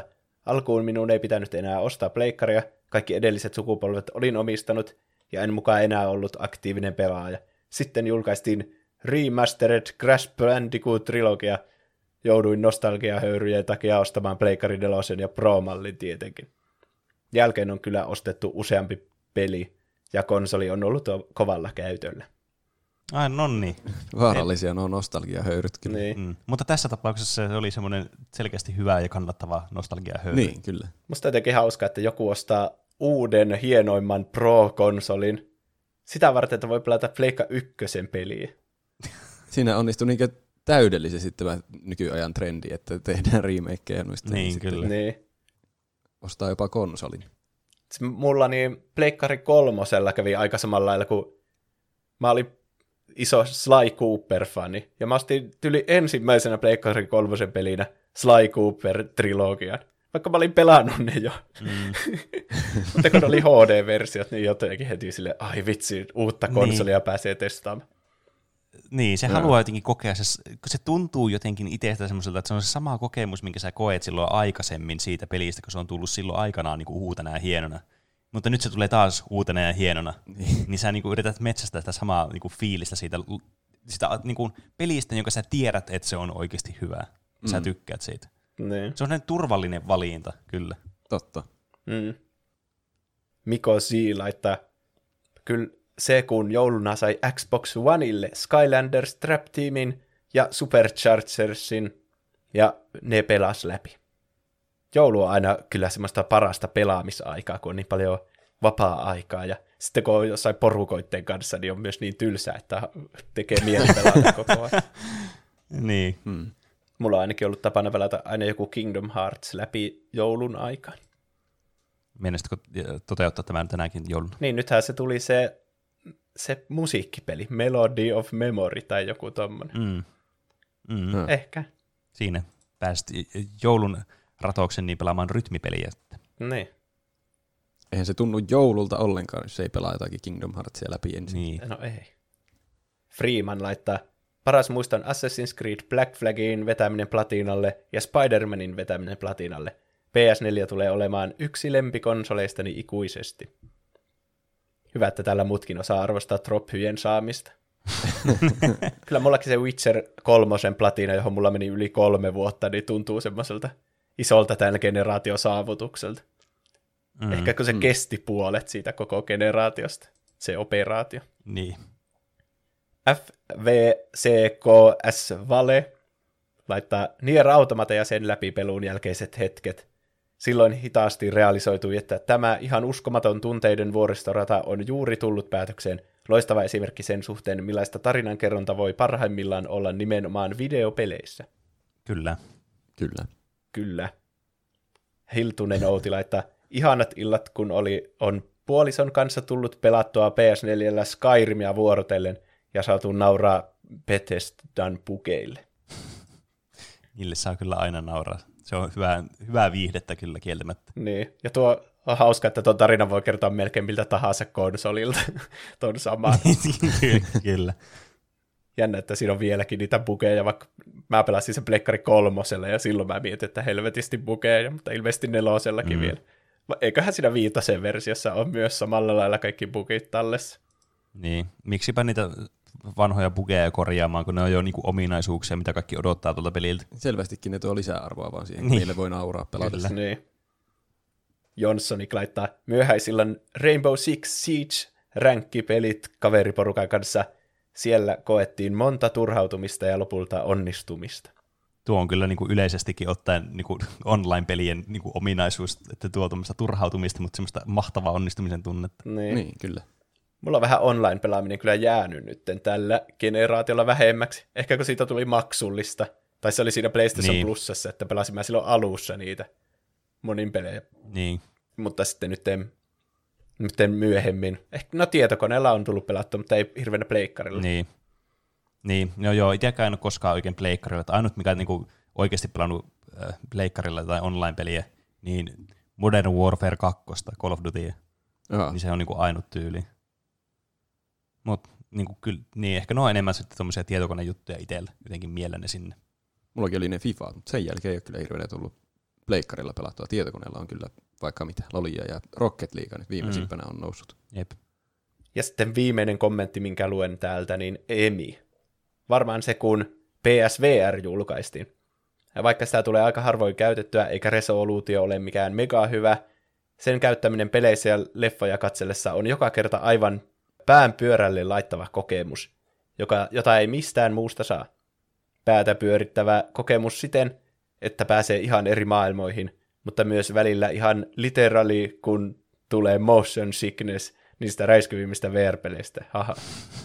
Odotan innolla, että VR-tekniikka parantuisi tulevaisuudessa. Niin, mä missasin kyllä PlayStation VR:n. Mä menin Oculuksella heti. Mutta sekin on aika semmoinen yksi teknologisesti ainakin merkittävin asia tältä generaatiolta. Niin. Kyllä, ja se on varmasti semmoinen kanssa, mikä kehittyy vaan entisestään, kun mennään eteenpäin ajassa. Joo. Kyllä. Ootan kyllä, että Pleikkari 5:n ja Xbox Onein, Xbox Series X:n myös tehot laitetaan koetukselle oikeasti. Vaikka VR:ssä tai sitten jossakin muussa asiassa. Ehkä jossakin kehittyneemmässä tekoälyssä tai hienommissa grafiikoissa.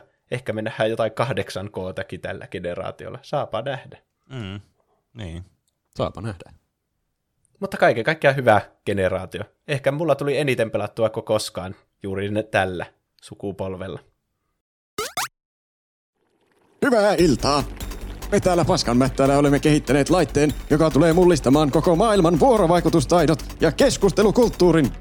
Kiinnostuskiikarit ovat päähän asetettava laitekokonaisuus, joka mahdollistaa keskustelun ylläpitämisen huolimatta keskustelukumppanisi anekdoottien viihteellisyydestä. Kiinnostuskiikareiden kautta voit selata vaikka puhelintasi, kun kaverisi jatkaa turhanpäiväistä tarinaansa. Säännöllisin väliajoin kiikarit myös päästävät kiinnostuneita ääniä keskustelukumppanin stimuloimiseksi. Eli siis mulla taas kävi tää sama juttu, jota mä oon siis jankanut tässä nyt monta viikkoa, niin eilen. Joo, tässä mä laitan vaan nää silmälasit päähän. Eli mä vein mun puhelimeen sinne huoltoon, silloin muistatko 2 kuukautta sitten. Ja se tuli sieltä huollosta taas. Sitten se ei toiminut siinä ollenkaan. Kiinnostuskiikareita voi käyttää hyödyksi myös luentosalissa, kun tarvitset nopeat, virkistävät päiväunet. Ja NAR, eli Missing Not at Random, eli esimerkiksi kyselytutkimuksessa ei vastausta lomakkeeseen. Niin miten tätä voisi sitten estää? Kukaan? Nyt testääkö tämä esimerkiksi vaikka estää tätä ollenkaan tapahtumassa? Sinä kiikaripää siellä. Joo, otas.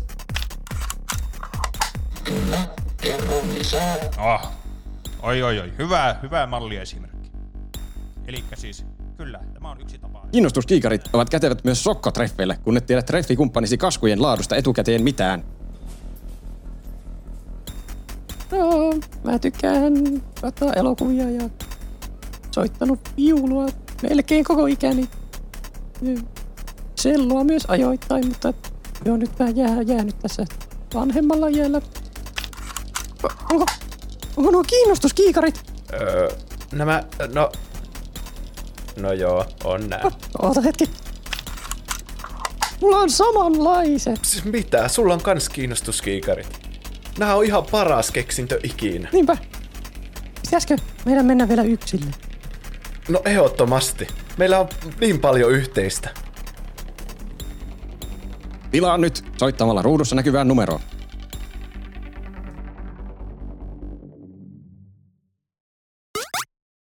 Ja tervetuloa takaisin Tuplahypyn pariin. Meillä on tänään toinenkin aihe, joka on Penen valitsema. Siirrytään noista Pleikkari 4 ja Xbox Onein peleistä opettavaisempiin peleihin, jotka on myös ehkä vanhempia, jos ne on lapsille suunnattuja. Kyllä. Kyllä.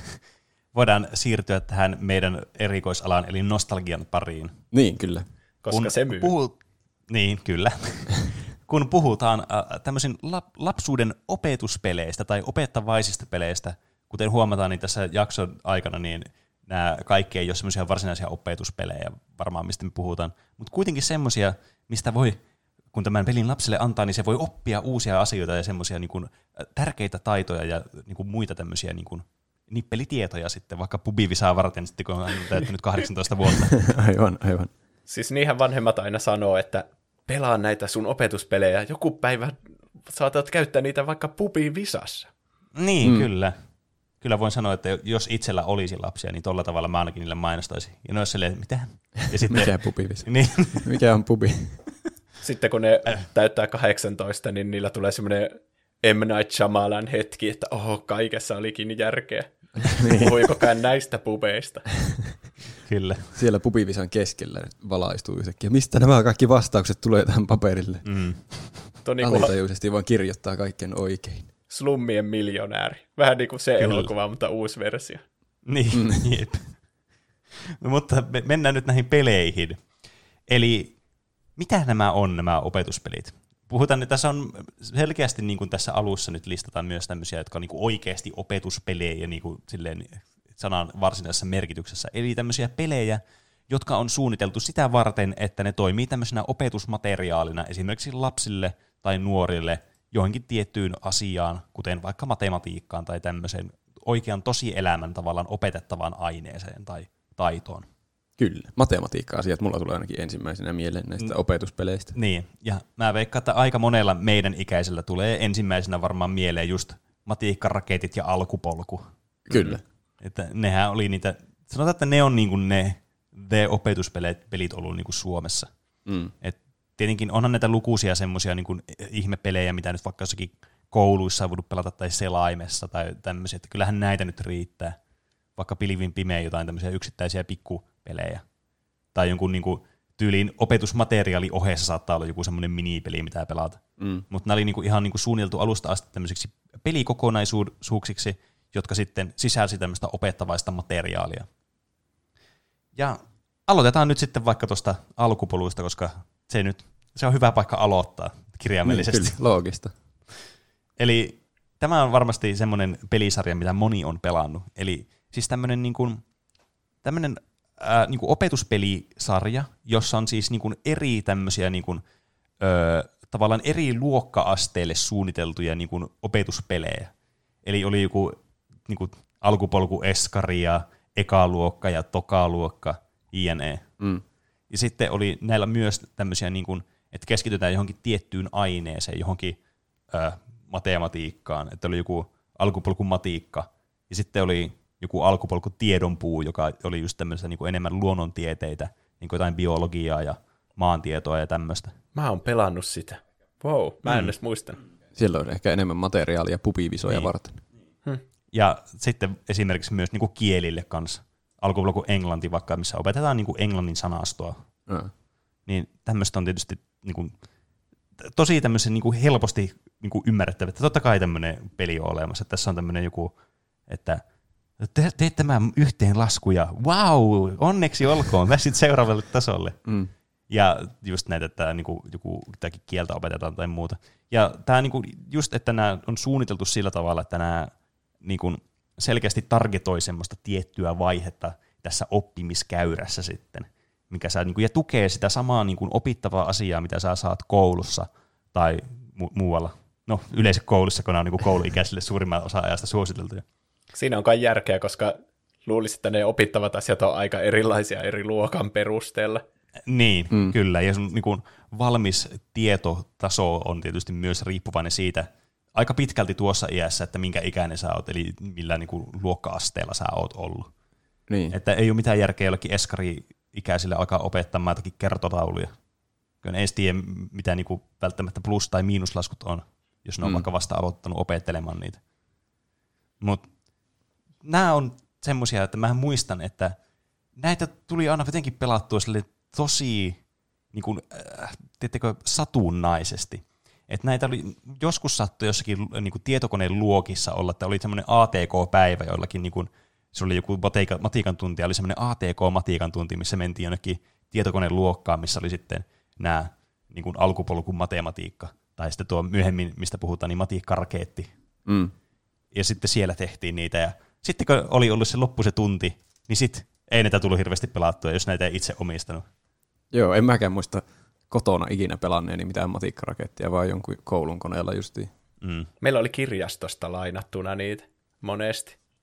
Kirjastossa on varmasti isot valikoimat, kaikkia tuommoisia opetuspelejä. Niin, kyllä. On varmaan. Et nämä oli kyllä semmoista just tuommoista kirjastomatskua, tämmöiset varsinaiset opetuspelit. Niin, opetuspelit ja Miina ja Manu kuuntelukasetit. Niin, totta. Siinä on kyllä myös yksi nostalgia-pärinöitä aiheuttava asia. Mutta minkälaisia nämä pelit sitten itsessään oli? Niin nämä pelit oli siis semmoisia, että no, monesti oli tämmöisiä niinku point-and-click-pelejä, että ne oli niinku tietokoneelle nimenomaan, just niinku PClle ja sitten Macintoshille, koska Macintoshikin oli silloin iso juttu, niin, ja erikseen piti olla nämä pelit niillekin. Mm. Niin, jossa sä menit yleensä, niinku oli tämmöinen perus niinku näkymä, missä sä aloitat, mikä on vaikka joku luokkahuone tyyliin, ja sitten siellä voi tehdä erilaisia aktiviteetteja. Tämä oli aika tämmöistä vapaata, että valitse vaan se aktiviteetti ja sitten tee. Varsinkin niinku näillä niinku alun, tiedätkö, jossakin eskarissa tai ekaluokka-versioissa. Mm. Nämä on tämmöisiä tosi simplistisiä nämä pelit, että nämä on, niinku, näissä ei oikeastaan niinku hirveästi ole pelillistä sisältöä. Mutta näissä on hauska näissä alkupolkupeleissä ollut se, että nämä on niinku kehittynyt myös sille niinku pelillisesti, niinku mitä korkeammalle niinku luokka-asteelle mennään. Nämä on niinku alun perin ollut niinku brittipelejä ymmärtääkseni, ja näitä on niinku siis ihan hirveä määrä englanniksi, ja näitä on jonnekin, en mä tiedä, joku kuutosluokalle asti, kun taas Suomessa näitä ei ole käännetty kolmosluokalle asti, että se kolmosluokka on viimeisin. Osaisiko, jos niitä olisi johonkin yliopistoon asti niin. Alkupolkupelejä? Siinä olisi kyllä. Alkupolku, yliopiston maisterifysiikan alkeita. Se olisi muuten aika hyvää, koska ainakin mulla toimisi hyvin, että pitää saada platinatroppi tästä ydinfysiikan kurssista. Sä voisit obsessoida noita alkupolkupelejä sitten ja oppia kaikesta kaiken. Alkupolku, matriisi, algebra ja sitten saa kurssista vitosen, vaan pelaa sen. Se olisi kyllä. Se olisi jotenkin kannustavampaa. Mm. Niin, siis sehän näissä on idea just näissä peleissä, että nämä on niin kuin, pelillistää sen oppimisen. Eli yrittää just niin kuin, luoda tämmöisen ulkoisen motivoijan tälle oppimiselle ja sen, että se ei niin kuin se opittava aihe, niin kuin vaikka matematiikka, mikä voi monesta tuntua työläältä ja haastavalta ja tylsältä ja mitä nyt näitä on, niin yritetään luoda tämmöiseen niin kuin hauskaan muotoon, että okei, nyt jos ratkaiset tämän, niin saat expaa ja pääset seuraavaan kohtaan tai joku tarina etenee, niin kuin näissä myöhemmissä peleissä. Tai silleen joku hahmo on sillä tavalla, hyvin ratkaistu, kyllä. Mahtavaa, olen ylpeä sinusta. Jep, just tämmöisiä. Että tällä yritetään sitten niin kuin, vähän niin kuin innostaa tähän oppimiseen sitten ja luoda tämmöinen ympäristö, että ehkä tavallaan se kouluympäristö voi joillekin ehkä tuntua siltä, että jotenkin se on ahdistavaa tai semmoinen niin kuin, vaikeasti lähestyttävää tai siellä jotenkin niin kuin, ajatus on vaan semmoista sumeaa ja uuden oppiminen on tosi vaikeaa, niin ehkä tämmöisessä niin kuin voi olla myös semmoinen rennomalla asenteella sitten, kun pelaa tämmöistä peliä, niin jotenkin ehkä helpommin omaksuu sitten niitä asioita, mitä sillä tapahtuu sillä pelissä ja oppii niitä helpommin. Mm. Mm. Mutta nämä tehtävät, mitä näissä on monesti, niin siis no koostuu just vaan tommosista, että niitä vaan teki aina ja sitten oli joku, että tee tämä kertotaulu ja sitten piirrä lehti. Ja sitten sillä oli semmoinen perus, että joku semmoinen väripaleetti ja pystyt semmoilla kököllä painttikopiolla piirtämään siihen lehden ja sitten joku maskotti tulee sieltä silleen, hienoa! Hieno lehti. Niin, jep. Mennäänpä seuraavaan lehteen. Niin. Sitten tulee joku pitää piirrä kukka. Ja sitten sä piirrät sen kukaan. Tämä on ihan paskoja nämä pelit. Mä en ymmärrä, miksi niistä näki niin paljon iloa silloin lapsena. Osaisikohan ne pelit katsoa, että oliko se oikeasti kukka vai jos piirtää siihen jonkun No ei, lehmän, ei niin onko se sitten hieno kukka? Ei todellakaan. Mutta nämä, niinku, nämä myöhemmät niinku, versiot, esimerkiksi vaikka tämä alkupolku kolmosluokka, minkä mä muistan, niin oli sitten semmoinen, että tässä oli sitten enemmän jo semmoista pelillistä niinku, fiilistä mukana. Tämä oli tämmöinen niinku, suorastaan point and click adventure-peli. Tämä oli tämmöinen, että sulla oli joku juonikin siinä. Tässä oli muistaakseni joku semmoinen robotti, joka tuli vaan sinne jotakin, että meidän täytyy pelastaa maailma jostakin. Tästä mä taisin katsoa hetken aikaa jotakin videoa. Ja sit siinä on semmoinen ärsyttävä semmoinen joku pikkutyttö, joka vittuilee sulle koko ajan siinä. Ja sitten on silleen, että no ei minun tarvitse, minä oikeasti osaan nämä kaikki laskut, mutta opettaja antaa aina minulle 4 ja bla bla bla. Ja sitten sun pitää ratkaista niitä ongelmia ja päästä sinne etenemään sitten siellä paikassa. Siis kuka se pikkutyttö on? Pelataanko se pikkutyttö? Se pikkutyttö on semmoinen pahis siinä. Ai. Se on niinku se sun antagonisti siinä. Joo. Ja sun täytyy sen robotin kanssa, joka on se sun niinku ohjaaja. Kun näissä on monesti aina näissä peleissä semmoinen niinku ohjaaja tai semmoinen, tiedätkö, semmoinen sun vierellä rinnalla kulkeva Joo. henkilö, joka niinku vie sua eteenpäin näissä niin. ja kannustaa sua aina, kun sä menet, sanot jotakin oikein tai sanot jotakin väärin, niin yrittää, että no kokeile vielä kerran. Niin, kyllä. Kokeile vielä kerran, koska maailmanloppu on tulossa ja sun on pakko oppia tämä kertotaulu. Kyllä. Ja tämä oli muistaakseni vielä, tässä tämä robotin nimi oli Roope kanssa. Oi, että. Mahtava nimi. Kyllä. Perusrobotin nimi. Jäi jotenkin mieleen kanssa tämä.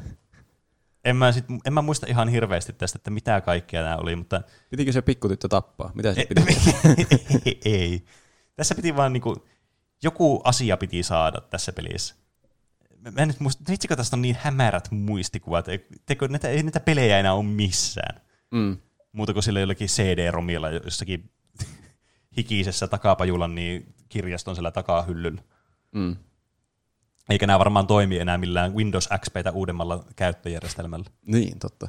Että näissä on sekin rajoitus sitten olemassa. Et vaikka näitä pelisarjoja on kuitenkin jatkettu, niin kuin vaikka tätä alkupolkuakin niin kuin myöhemmin, tämä on niin kuin rebootattu jossakin vaiheessa, ja tästä on tullut joku semmoinen spin-off-sarjakin, niin tavallaan...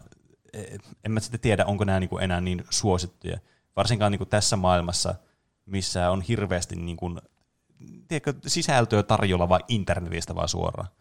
Niin fiksumpaa vaan tehdä tämmöisiä oppimismateriaaleja tai oppimispelejä, jotka on sitten jostakin netistä vaan lataat, niin. tai jollakin mobiililaitteelle lataat jonkun semmoiseen, mitä on varmaan ihan hirveästi tämmöisiä sovelluksia, jotka toimii tämmöisenä oppimismateriaalina sitten. Joo, varmasti. Varsinkin jos puhutaan matematiikasta, mistä löytyy varmaan niin biljoonia erilaisia vaihtoehtoja, mistä voi lähteä opettelemaan sitä. Mm. Mutta nämä oli semmoisia, ainakin meidän ajan, semmoisia isoja juttuja, just tämmöiset alkupolku-CD-romppupelit, mitä pelaattiin sitten. Mm. Muistatteko te pelanneen mitään näitä alkupolkupelejä? Sä Juuso sanoit jossakin vaiheessa, että tiedonpuu oli tuttu, kun mä mainitsin sen.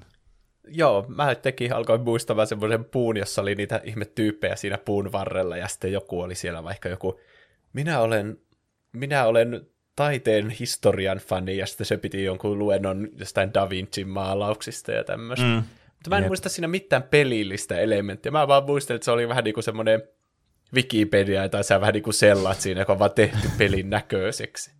Niin. Mä muistelen vaan, että ne vaan piti semmoisia luentoja, mutta ei ollut edes mitään tehtäviä.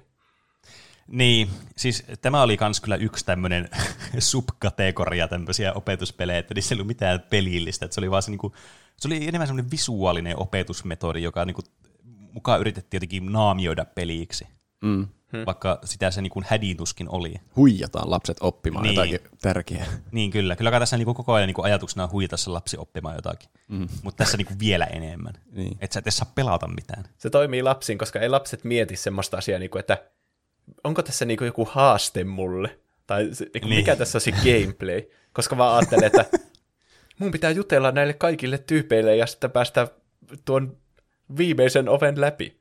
Mutta sitten siinä ei mitään gameplaytä muuta kuin, että kuuntele sitä luentoa Mona Lisasta. Niin kyllä. Ei se voi mainostaa sitä sillain jollakin lapselle, että pelaa tätä, tämä on mahtava opetuspeli, tämä on sinulle hyväksi. Ei todellakaan, vaan tämä on hyvä peli. Niin. Unohda Crash Bandicoot. Nyt on... Alkupolku, tiedon puu.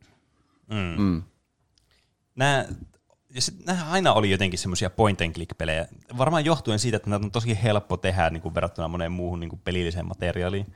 Ja sekin, että jos nämä on tämmöinen, että sun opettaja jotakin, niin tasoloikasta on vähän vaikea kehittää semmoista hyvää gameplaytä, että se niinku jotenkin tukisi oppimista niinku tosi spesifisti. Paitsi niin. Rayman opettaa englantia, oli se mistä mä oon puhunut aikaisemminkin.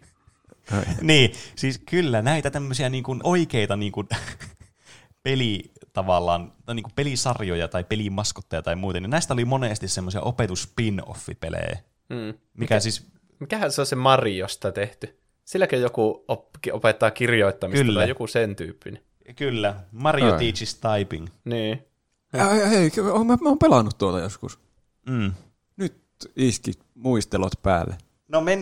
No puhutaan nyt näistä kertaa tähän nyt päädyttiin, kun mulla oli tietenkin täällä kirjoittanut ylös. Eli siis kyllä tämä Mario teaches typing oli siis tämmöinen vuoden 1992 Mario-aiheinen tai Super Mario-aiheinen oppimispeli, missä piti kirjoittaa niin kuin lauseita tai sanoja, mitkä sulla luki siellä, ja sä niin kuin kirjoitat niitä kymmensormin järjestelmällä. Joo. Tämä ei ollut niin kuin, tässä ei tarkoitus niin kuin oppia sanastoa tai muuta, vaan oppia kirjoittamaan tietokoneella. Mm. Se tuntui niin kuin sieltä pääasialliselta niin kuin oppimistavallaan niin kuin tavoitteelta, mikä tässä pelissä oli. Tuo on jännä asia semmoinen, mikä jotkut on joutunut opettelemaan. Tai musta tuntuu, että mä en ole ikinä opetellut käyttämään niin kuin näppäimistä. Se on vaan ollut alusta asti niin kuin, että semmoinen juttu. Niin. Mä muistan, meidän koulussa oli semmoisia ATK-tunteja, missä yritettiin opetella kymmensormin järjestelmää. Eihän sitä tullut hevon helvettiäkään tietystikään. Varsinkin yllekin kolmosluokkalaisen yrität opettaa, niin eihän nyt etusarmilla vaan kirjoitetta. Kyllä, siis mä kirjoitan vieläkin varmasti ihan väärin, mutta mä oon aina kirjoittanut niin se on nyt sillä tavalla, miten mä kirjoitan. Sä oot optimoinut se sun tämänhetkisen kirjoitustyylin. Niin. Se on aivan hirveätä tuhlausta nytten vaihtaa johonkin kymmensormijärjestelmä, kun oon harjoitellut tätä kymmeniä vuosia. Niin, mä oon myös kuullut, että kymmensormijärjestelmä ei ole edes parempi kuin semmoinen itse opeteltu sormijärjestelmä. Että ne on, kun sä opettelet kirjoittaa näppäimistöllä silleen, miten sulta se tulee luonnollisesti, niin se on yhtä nopea kuin se kymmensormijärjestelmä. Että ei mitään etua niin kuin osata tiettyä tapaa kirjoittaa. Niin. Mm. Ja onko loppupeleissä mitään merkitystä, kuinka nopeasti sä kirjoitat? Sehän on vaan sun ajasta pois sitten. Niin. Mitä merkitys sillä on, että onko sun APM joku 440 vai joku 150? Niin, ehkä siinä loppujen lopuksi voittaa muutaman tunnin elämässä, jos osaa kirjoittaa hirveätä vauhtia. No, mutta niin. Mut sit sä menetät myös ne tunnit, kun sä joudut opettelemaan sen kirjoitusmetodin. No sepä se. Kumpi on fiksumpaa? Mm. Tää ajautui heti ihan tämmöiselle niinku sivuraiteelle tää homma. Mutta tää Mario-peli niinku, on kans, yleisestikin ottaen nämä opetuspelit, jossa on joku tämmönen niinku franchise tai joku oikea peli tavallaan sillä taustalla. Tai niinku tämän pelin nimike taustalle. Mm. Niin aina nämä on jotenkin niinku niin vielä kökösti tehty, että nämä näyttääkin ihan hirveiltä. Et tääkin on muistaakseni ihan karseen näköinen tää peli. Olisin halunnut googlettaa tästä jotenkin, mutta on koneesta loppu akku, niin mä en pysty. Traaginen tilanne tapahtui täällä nyt. Koska mä oon ihan varma, että mä muistan tämän, tai että mä oon nähnyt ainakin tämän pelin joskus, mutta mä en muista yhtään, miltä se näyttää. Niin. Tämä on tosi vaikea niin kuin selittää mitenkään muuta kuin tämä. Kun sä kirjoitat tätä lausetta eteenpäin, niin sitten tämä välillä liikkuu tämä hahmo niin kuin laidasta toiseen. Et sulla voi olla vaikka niitä tomppereita siellä ylhäällä. Että sun pitää liikkua pois niiden alla, niin sun pitää tarpeeksi nopeasti kirjoittaa joku lause, että se Mario menee semmoiseen seuraavaan safe-spottiin sitten. Aivan. Esimerkiksi. Mutta tästä oli myös toinen Mario-aiheinen opetuspeli, mikä oli mun mielestä erityisesti niinku mieleenpainuva. Ja myös meemillisesti mieleenpainuva, koska tästä on myös syntynyt yksi tämmöinen niinku vanhan internetin klassikko meemi. Tämä Luigi, tämmöinen Ouija, tämmöinen ihme, jotenkin häiritsevän näköinen Luigi, tämmöinen seisova asennossa, jossa se tuijottaa sivulle. Miten mä selitän tämän, jos te ette tiedä, mistä puhutaan? Mutta mä oon ihan varma, että te olette nähnyt tämän. En ainakaan toista kuvauksesta vielä saanut kiinni. No, joka tapauksessa tämä peli on Mario is Missing vuodelta 1993. Voi ei. Joka siis on SNESille, NESille, MS-DOSille ja Macintoshille tullut peli. Kylläpä ne tuli jotenkin runollisesti. Niin oli kyllä niin kun riimit tuli tuosta. Oi se, mä katsoin siitä matikkaraketista jotakin videoa ihan muistelun vuoksi, niin siinä oli jotakin mahtavia ääninäyttelyitä. Tai katsoin joskus yöllä niitä kauan sitten, ja mä muistelin, että ne olisi mahtavampia kuin mitä ne oli nyt, kun mä päivällä katsoin. Mutta oli ne ihan hauskoja silti. Niitä kannattaa käydä katsoa YouTubesta. Niin siinä justiin joku, joka kehuu välillä, niin oli... Ne kuulosti niin kuin se alkaisi räppäämään jotakin. Että mahtavat matikkataidot sulla on hienosti tehty matikkan ero. Se ei ikinä loppunut mitenkään se sillä järkevästi se rap. Maailman epätyydyttävin rap-biisi. Kyllä. Niin. Siellä oli jotakin muitakin hauskoja lauseita. Mikä? Joo. Summa on yhtä kuin kardemumma, olet Nero. Mä muistan tuon. Tässä oli joku... Siinä oli joku tehtävä, missä piti semmoinen... Siinä meni semmoisia palloja. Joo, ja ne piti saada niitä sitten semmoisia oikeanvärisiä palloja. Mm. Me mennään ihan poukkoilla tässä. Niin, olisiko matikkaraketti tullut vielä jossain? Okei. Me puhutaan kohta. Mä katson, miltä se Ouija näyttää siinä Mario is Missingissä. Niin se on siis siinä meemissä, missä ne Mario ja Luigi juttelee, ja sitten se sanoo, että muistuta minua. Ja sitten se näyttää siinä seuraavassa kuvassa täsmälleen samalta, niin se on siitä. Okei. Muun muassa. Tämä on myös ollut jossakin näissä niin YouTube-puupeissa kanssa joskus 2000-luvun puolivälissä, niin kyllä iso juttu. Mä muistan näitä, kaveri aina linkkaili näitä. Niin, aina ihmeteltiin, että mistä ihmeellisyydestä näitä niin kuin syntyy aina, mutta kyllä näillä niin kuin aina kaikilla meemeilläkin on joku niin kuin lähtökohta. Ja tämä nyt on tämän se synnyin paikka. Mm. Tämä peli, tai siis nimenomaan tämä meemi syntyi tästä niin kuin MS-DOS-versiosta, missä tämä on ihan hirveän näköinen tämä Luigi. Mutta ei se kyllä ole kovin paljon parempi tässä niin kuin Nessillä tai SNESilläkään. Tämä on niin kuin tämmöinen Super Mario World, niin kuin joku, tämä tuntuu niin kuin ROM-häkiltä suorastaan tämä peli. Tämä on niin kuin samat assetit, että tämä Luigi, missä tässä pelataan, niin on vaan niin kuin Mario, jonka värit on vaan vaihdettu punaisesta vihreäksi. Tuo kuulostaa semmoiselta. Mä löysin kirotun pelikasetin, jossa Mariota ei ollut. Se oli kadonnut. Tämä on todellakin kyllä sitä. Jos sä meet niin kuin oikean maailman niin kuin paikoissa, esimerkiksi jossain Italiassa tai Ranskassa tai Espanjassa, ja niin kuin, sä yrität vaan löytää, että missä se Mario on, ja sä kysyt joltakin tyypeiltä siellä, että have you seen Mario? No, tämä tulee tekstinä tietysti siis oikeasti. Ja sitten sun pitää vastata johonkin maantietoaiheeseen kysymykseen tai johonkin historiakysymykseen, tai ne kertoo sulle jotain maantieteellisiä asioita niiden valtiosta tai muuta tämmöistä. Niin kuin siis absoluuttisen niin kuin tylsiä tietoa niin kuin lapselle. Mutta tämä vielä jotenkin niin kuin tässä Mario-maisessa pelin muodossa niin jotenkin vielä häiritsevämpää jollakin tasolla. En tiedä, missä Mario on, mutta Eiffel-torni on 140 metriä korkea. Niin. Ja tämä on siis myös hämmentävää, koska tämä on siis tämmöisillä niin kuin Super Mario World-mäisillä grafiikoilla, niin kuin just vaikka tässä on Yoshi ja tämä Luigi, joka on vaan tämä niin kuin väriflipaattu Mario. Ja sitten täällä on niin kuin oikeita ihmisiä ja muita täällä maailmassa. Ja sitten täällä on välillä niitä jotakin goombia tai muita, mitä pitää tappaa siellä jossakin Pariisin kadulla. Ja sitten joku tyyppi kävelee vaan susta ohi, semmoinen normityyppi vaan siellä taustalla, joka näyttää niin kuin se olisi ihan eri pelistä. Onko ne... oikeat tyypit mitenkään hämillään näistä pelihahmoista. Ei vaan kävelee siellä menemään. Okay. Jotkut niistä puhuu, niillä on jotkut kojut, missä ne puhuu sitten sulle ja sä voit kysellä. Okay. Siis tuo on tosi paljon niin kuin Mario Odyssey, jossa on se New Donk City, jossa on semmoisia oikeita ihmisiä. Mm. Niin. Onkohan se saanut inspiraatiota tästä pelistä? Varmaan. Mua kiinnostaisi kyllä tietää, jos sillä on joku kulissien takana joku, että hei, mitä jos me aletaan tähän uuteen, niin Switchille tulee vaan 3D Mario on tämmöinen kenttä, missä ne menee niin kuin tässä Mario is Missingissä oikeassa maailman paikoissa. Ja sitten siellä on oikeita ihmisiä. Se olisi kyllä hienoa, jos se olisi, niin kuin, mistä se on lähtenyt, mutta mä vähän epäilen, että näin ei ole. Mitään muuta mä tästä pelistä en tiedä muuta, kun tämä just niin kuin kuvastaa hyvin näitä pelejä, jotka niin kuin on tehty opetuspeleiksi, vain että sille, että niin, tavallaan ratsastaa jollakin brändillä tai franchisella, joka tässä tapauksessa nyt on Mario, tai sitten onko se Rayman, vaikka sinne Juuson esimerkiksi. Niin nämähän siis, näillä yritetään saada vaan lapsia, koska ne tietää nämä pelihahmot, että oi, tämä on varmasti siisti, tämä peli sitten. Mm. Niin yrittää saada silleen tavallaan niitä mukaan tähän. Mm. Ai niin, minulle tuli yhtäkkiä mieleen tästä Mario Teaches Typingia, että tässä myös, kun sä oot täällä menussa, niin tässä on semmoinen leijuva Marion pää, semmoinen 3D, joka on siis ihan hirveä semmoinen niinku, tämä on tämmöinen venyvä naama, ja sitten se kertoo sille jotakin läppää siinä, ja jotakin puhuu sulle englantia. Ai siis semmoinen samanlainen, mikä 6/4 on siinä start screenissä. No ei, kun paljon hirveämmän näköinen. Tämä on ihan semmoinen kurset, niin venyvä pää, niin kuin puhuva pää, muistatteko sen TV-ohjelman? Joo. Niin tämä on vähän niin kuin semmoinen. Niin... Toimitusjohtaja, Just. Ja sitten se vaan pyörii siellä ja juttelee sulle, ei kertoo jotakin paskaa läppää vaan. Tämä on niin harmillista, että me ei voida millään tavalla visuaalisesti konkretisoida tätä teille kuuntelijoille, muuta kuin vaan sillä, että menette katsomaan jonkun YouTubesta jonkun klipiin tästä, ja sitten kun toteatte, että tämä on ihan hirveän näköinen. Nämä kuulostaa kaikki semmoiselta creepypasta materiaalilta. Kyllä. Mutta puhutaan nyt sitä matiikkaraketista, kun käytiin jo vähän sielläkin päädyssä. Okay. Eli no, tämä oli myös tämmöinen niin opetuspelisarja, joka oli pelkästään keskitty niin matematiikkaan.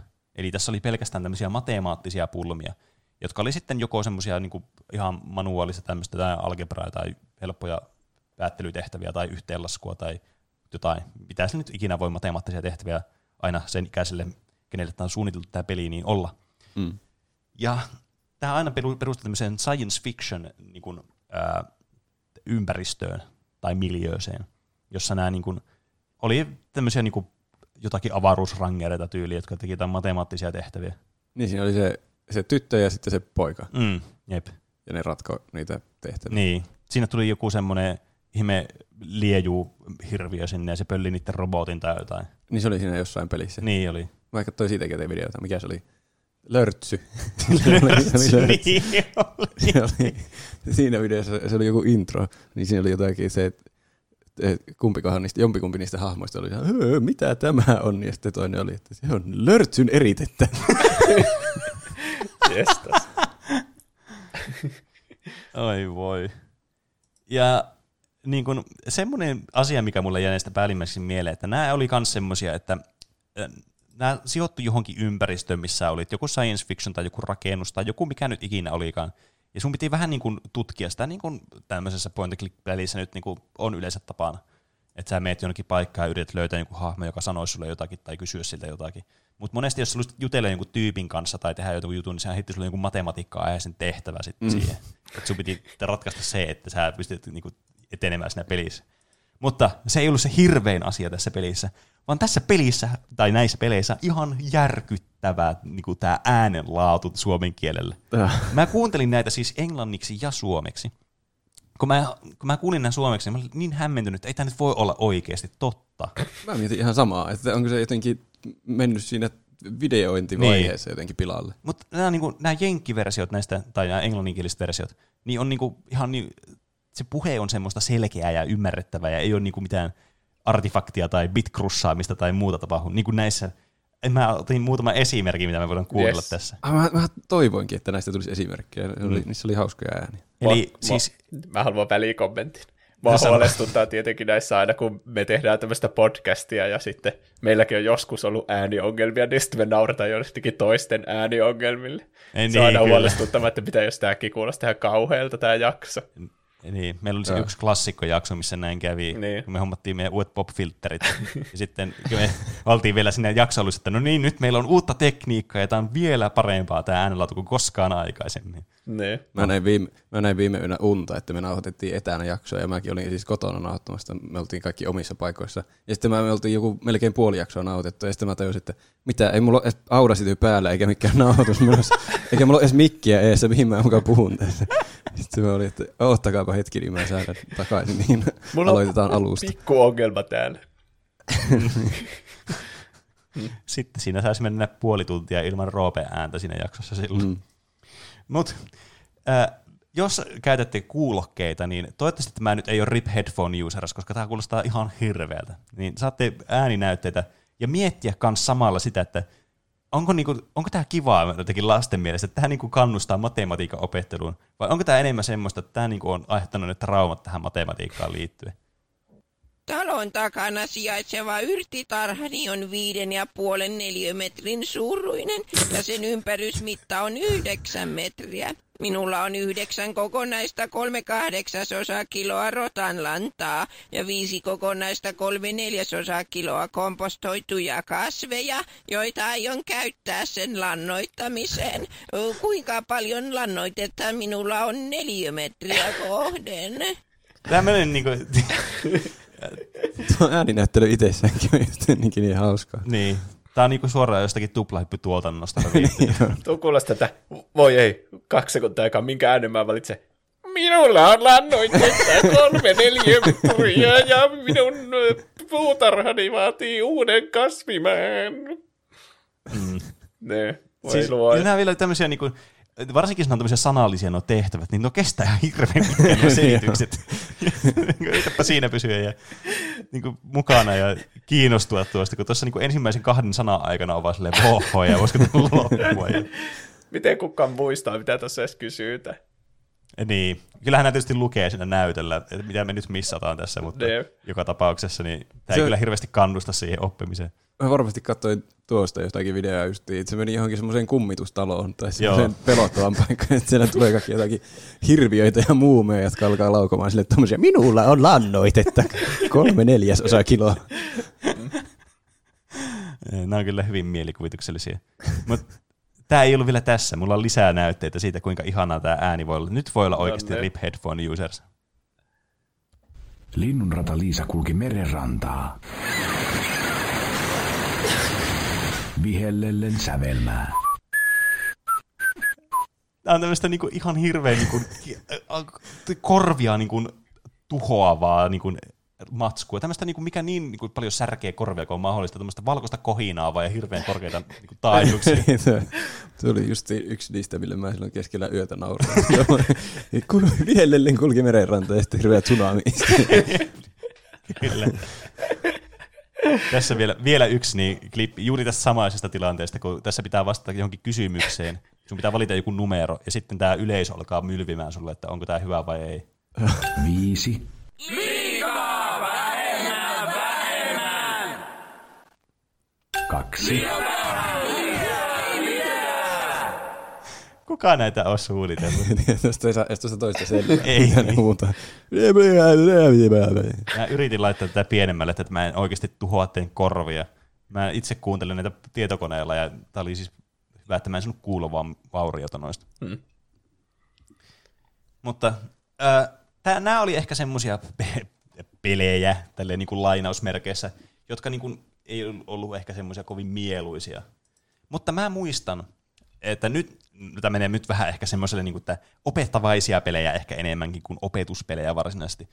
Niin mä muistan pelanneeni kuitenkin kaverilla tosi paljon seuraavaa pelisarjaa tai sen pelejä. Onko teille tuttu peli Masa Mainio?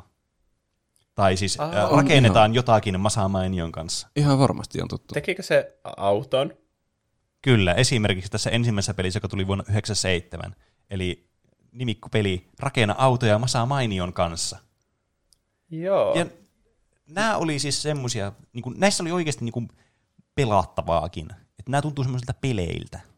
Mä muistan, että mä oon varmasti pelannut Masa Mainion pelejä, mutta en muista yhtään, mitä siinä olisi tehty. Tämä, no puhutaan vaikka eka tästä autopelistä, koska tämä oli ensimmäinen, mikä oli tätä sarjaa. Eli tämä oli siis Masa Mainio, tämmöinen joku ruotsalaislähtöinen niin kuin tämmöinen piirroshahmo, niin jonka kanssa sä oot sitten sen tilalla, ja te alatte rakentaa autoa yhdessä.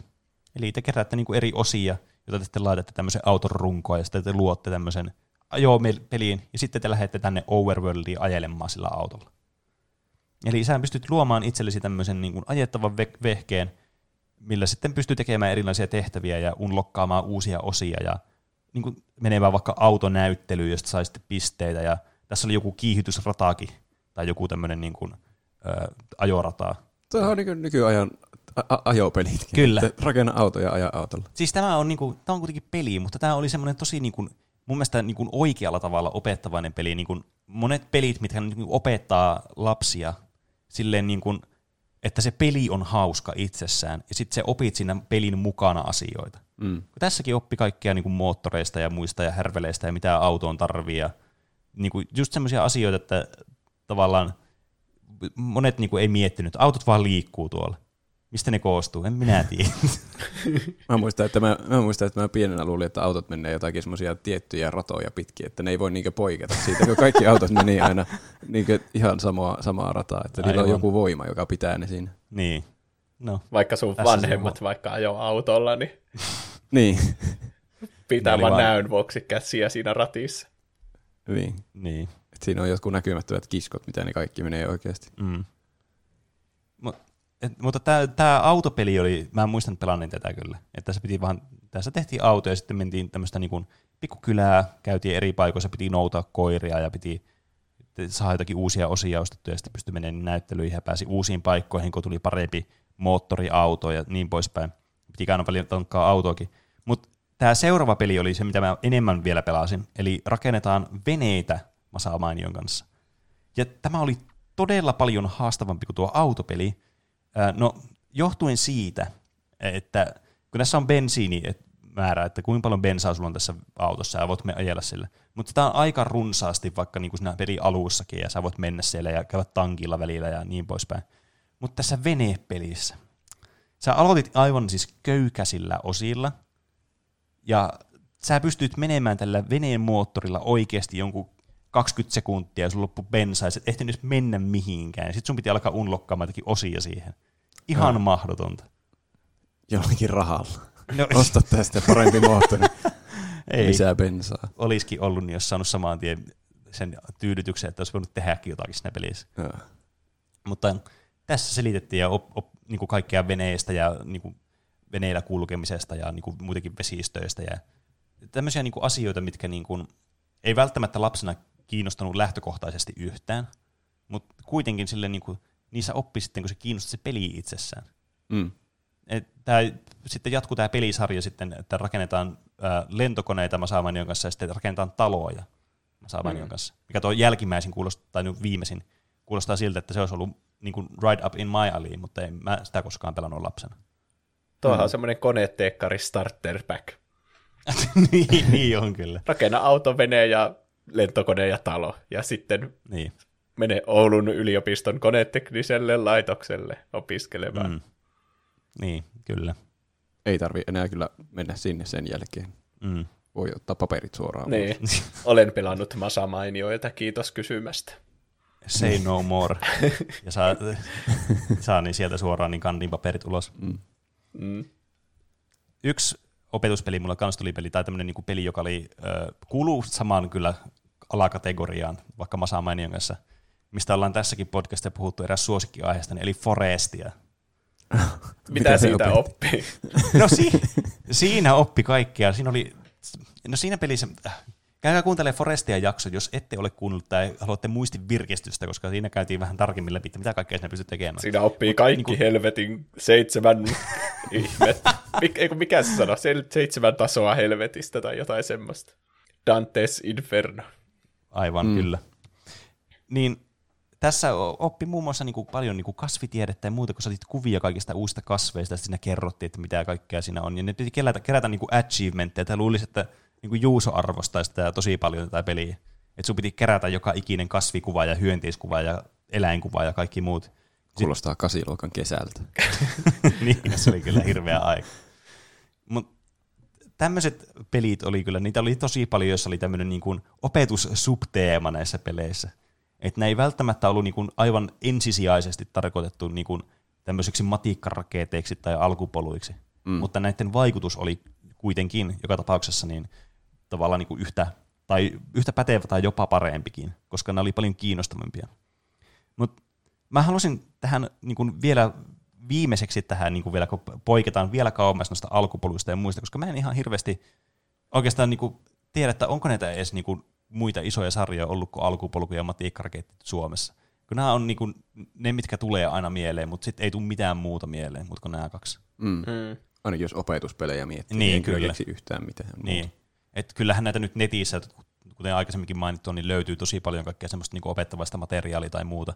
Mutta tämä oli sitä aikaa, milloin meillä oli jotkut ATK-tunnit, jossa vaan pelattiin niitä pelejä, mitä siellä oli, niin nämä oli tyyliin semmoisia. Meillä oli myös stair dismountteja, mutta en mä tiedä, oppiko sitä, että ihmisen näköinen ruumis vai lentää ragdollilla alas, niin portaita ja saa pisteitä, mitä enemmän damagea tekee, niin onko se kovin hyvä opetuspeli? Minä oppii, miten kannattaa olla hyppäämättä portaat alas, miten ottaa vähiten damagea, niin, jos meinaa kaatua portaista. Niin. Mut mun niin kun, ainakin mielestä niin kun kaksi semmoista tosi isoa, ainakin itselleni, mitkä oli opettavaisia, niin Age of Empires oli ainakin yksi, koska tässä oppi historiaa tosi paljon, alkoi kiinnostaa historiaa aivan hirveästi. Et mä en ollut hirveän kiinnostunut niin kuin lähtökohtaisesti historiasta, mutta Age of Empires-pelejä pelaanneena, niin mua alkoi hirveästi kiinnostamaan vaikka niin kuin, esimerkiksi antiikin Kreikka tai Rooma tai tämmöiset. Ja sitten mulla oli hirveästi kirjoja sen jälkeen aiheeseen liittyen. Oi. Että tämä oli nyt tämmöinen niin kuin katalysti tähän niin kuin oppimiseen, niin kuin, tai niin kuin mikä se on, tiedon etsimiselle, tiedon hankinnalle. Aivan. Ja Age of Empires on myös muutenkin tosi niin kuin ihan kiinnostavaa silleen, niin kuin historian niin kuin kertojana, koska tässä on näitä niin kuin kampanjatarinoita, jotka jollakin tasolla niin kuin perustuu enemmän tai vähemmän löyhästi niin kuin oikeisiin tapahtumiin, mitä historiassa on ollut. Niin kyllä niistäkin niin kuin oppii jonkinlaista niin kuin, semmoista niin kuin entisaikojen vaikka sodan kulkuja tai muita, mitä on tapahtunut jossakin Lähi-idässä tai jossakin Mongoliassa tai muuta vastaavaa. Vähintään oppii, mikä Age tulee Stone Agein jälkeen. Niin. Ja sitten yksi kans, mitä tuli pelattua ihan hulluna lapsena. Tämä menee, ehkä tuntuu, että vielä menee enemmän tangentille, mutta The Sims. Koska tämä on semmoinen niin kuin elämää tämmöisessä ruudussa peli. Nee. The Simsistä oppii vaan niin kuin elämään. Niin, kyllä. Tämmöinen elämän peli. Elämän koulut. Oppii sitä, että ihmiset vanhenee ja sitten miten lapsia syntyy. Ainakin silleen aika epämääräisesti. Tässä ehkä semmoinen niin kuin, opettavaisin aspekti oli just semmoinen, että miten, niin kuin, ei lapsena koskaan miettinyt sitä, että miten niin kuin se kotitalous toimii. Mitä kaikkea sillä pitää tehdä sillä kotona. Sä vaan leikit ja kävit päiväkodissa tai koulussa ja pelasit pleikkaa ja sitten tuli ruoka aina, milloin piti mennä syömään ja näkit kavereita ja muuta. Mutta et sä niin kuin miettinyt, mitä sillä kulissien takana tapahtuu. Niin, mitä kaikkea siihen tarvitsee siihen kämpän että pitää käydä töissä, että on rahaa ostaa ruokaa, ettei kaikki vaan makaa nälissään siinä maassa. Toisaalta Simsissä ei tarvitse mennä kauppaan, että se vaan ilmestyy sinne jääkaappiin se ruoka. No se on tietenkin totta, mutta kuitenkin niin kuin, tästä saa jonkinlaisen kuvan. Niin. Ja sekin, että miten niin kuin tämmöisiä hankintoja pitää tehdä, että niihin pitää säästää oikeasti rahaa, että ei se vaan auta, että sä haluat jonkun ja sit sä ostat sieltä kaupasta, sit sä huomaat, että sulle yhtään rahaa ja sä et voi ostaa tätä sipsipurkkia tai sipsipussia sieltä jääkaapista. Paitsi jos käyttää koodeja. Niin, mitä tuli kyllä käytettyä. Tosi elämässä, en tiedä mikä se sitten on, pankkiryöstö. Niin, en tiedä.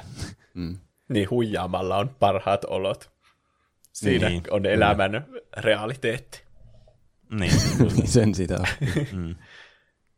Ja sitten pitää siivota ja opiskella uusia taitoja. Tämä oli tämmöinen aika meta oikeastaan, kun pitää opiskella asioita, että voi parantua ja sitten sä niin kuin opit siitä tilanteesta. Niin. Kun sä luet 4 tuntia putkeen, niin sä opit tästä tähtitieteestä paljonkin. Niin. Ja se oli semmoinen, mitä mä toivoin, että lapsena toivoin tämmöistä, että itse asiassa vieläkin olisi siistiä, että näkyy jotakin oikeata expaa, kun sä luet johonkin tenttiin, niin sä, niin kuin numerot kasvaa ja dopamiini nousee ja sit sä saat joku uuden leveli jollakin tietoväylällä ja sitten sä voit ottaa joku uuden skill pointin ja se on kyllä siistiä. Se on kyllä hienoa. Se olisikin vaan nähdä konkreettisesti, että sun kämppäsi on nytten 80% aivan paskainen, että se jo laskee sun mielialaa, kun sä et ole siivonut pitkään aikaa. Niin se motivoisi enemmän. Se ympäristömittari on siellä punaisella sun simillä. Niin. Ja sitten siitä saa jonkun achievementin, kun sen siivoaa sen kämpän. Niin, kyllä. Kyllähän AOEsta ja Simsistä oppii myös semmoisia, mitä varmasti melkein kaikista pelistä oppii jotakin organisaatiotaitoja ja semmoista multitaskäämistä. Kyllä. Eikä nämä niinku lopu tähän nämä pelit. Et totta kai on olemassa monesta eri tämmöisestä kategoriasta pelejä, joista niinku paljon niinku ammentaa tietoa itselleen, koska on kiinnostunut sitä aiheesta. Että ehkä niinku opetus tässä jaksossa, tai voisi tälleen ajatella, niin on se, että onko nämä opetuspelit niin opettavaisia, vai onko ne pelit, jotka niin kuin kasvattaa sun kiinnostusta jotakin aihetta kohtaan niin kuin tehokkaampia? Niin voi miettiä sitä, että onko se oikeasti niin kuin fiksumpaa vaan niin kuin keskittyä niihin asioihin, jotka sua kiinnostaa, ja sit sä etsit itse sitä tietoa, koska se jää paremmin sun mieleen sitten ja muuta vastaavaa. Mielenkiintoinen johtopäätös. Kyllä. Miettikää, mistä mekin ollaan opittu englantia. Peleistä pääasiassa. Niin. Runescapeissa piti myydä lobstereita ja ostaa rune-armorit, niin se oli kyllä pakko osata sitä englantia. Tai Raymanilta. Niin, tai sitten vaikka siltä Raymanilta. Mulla tuli yksi opetuspeli mieleen, se Suomi-seikkailu, jossa joku pankkirosvo on paennut ja sitten siinä mennään eri kaupunkeja Suomessa. Ja sitten se on jotain silleen, tästä 200 kilometriä pohjoiseen, niin siellä on Kuopio. Ja siinä opeteltiin niitä kaupunkien nimiä ja sijainteja. Musta tuntuu, että sä joskus puhunut tuosta. Nyt mullakin alkoi soimaan jotkut kellot. Niin, se on tässä podcastissa joskus puhuttu siitä, mutta en tiedä miksi. Niin. Varmaan jollakin tangentilla. Mä en muista minkään kaupungin sijaintia ikinä. Niin. Ehkä sun pitäisi pelata tuolla. Niin. Pelaa Suomi-seikkaa. Kyllä mä siis semmoiset ilmiselvät kaupungit tiedän. Ja sitten sä voit olla myös se pankkiryöstäjä, mikä sä haluaisit olla äsken. Niin, tässä on tullut paljon ideoita tulevaisuudelle. Kyllä, siinä on muutamia niinku uravaihtoehtoja, mitä voi miettiä itselleen. Mutta mitäs muuta te olette tehnyt tällä viikolla? Aloitetaan vaikka Juusosta tällä kertaa. Joo, mä katsoin vihdoin South Parkin Pandemic-spesiaalin, jossa ne heittää tunnin verran läppää koronaviruksesta ja tästä tilanteesta, missä me kaikki ollaan. Se oli aivan hupaisa. Ja tietenkin Trumpikin sai hyviä iskuja siitä kautta. Ja sitten katsoin Good Placein 3. kauden loppuun. Siinä on erittäin hyvä sarja, joka kertoo kuoleman jälkeisestä elämästä. Ja ihmisten moraalisista valinnoista ja niiden vaikutuksista. Hyvin syvällinen sarja, mutta samalla semmoisessa tosi hauskassa komedian muodossa. Ilman laugh-trackkejä. Niin. Mekin ollaan katsottu Good Placea, mutta ei olla vielä 3. kautta katsottu loppuun asti. Mun mielestä se eka kausi oli kyllä paras. Mistä tiedätkö, että olet katsonut loppuun asti 3. kautta? Tuleeko siitä jotenkin vielä paljon mahtavampi? Kyllä se on aika mahtavana pysynyt koko ajan mun mielestä. On se siis, on hyvä ollut koko ajan, siis ehdottomasti. Mutta ykköskausi on mun mielestä jotenkin parempi kuin ne myöhemmät kaudet. Siinä se asetelma oli semmoinen jotenkin selkeämpi tai hauskempi. Mutta kyllä se aina löysi uuden tavan edistää sitä sarjaa. Joo, kyllä. Kun siihen vaan luottaa, että se on hyvä. Niin. Ei ota ennakkoasenteita, että tämä on nyt automaattisesti huono, kun tämä ei ole se ykköskausi. Niin. Mitä sä oot, Roope, tehnyt? Sulla on kännykkä kädessä, mä näen. Mä rupesin lunttaamaan, että mitä mä oon tehnyt. Katson jostain internetistä, että mitä voi sanoa tähän kohtaan. Mä katsoin hauskan sarjan. Onkohan se sarja? On, kyllä se lasketaan sarjaksi. Harmon Quest. Kannattaa katsoa. Mä tiedän. Sitä oli se on 3 seasonia. Eli Dan Harmon, joka on tehnyt Rick and Mortin, pelaa Dungeons and Dragonsia. Onko se?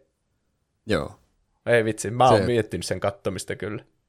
Siis mäkin olin vuosia miettinyt sen kattomista, mutta mä en tiennyt mistä mä löydän sen. Ja nyt mä löysin sen jostakin epäilyttävältä internet-sivulta. Mä en tiedä minkälaisia seurauksia tästä vielä tulee, mutta se oli kaikki sen arvoista, se oli tosi hyvä. Niin, samalta sivulta mistä PD pitää katsoa valaamiesten ratkaisu. niin, kyllä. Ne siis pelaa D&Dtä sillä vissiin vähän löysemmin säännöin kuin miten sitä oikeasti pelataan, että niinkö viihde edellä. Ja sitten animaattorit on animoinut sen eloon aina välillä. Ai vitsi. Erittäin viihdyttävää. Kuulostaa kyllä siltä. Ja sitten mä kävin teatterissa eilen. Pitkään aikaan käynyt teatterissa.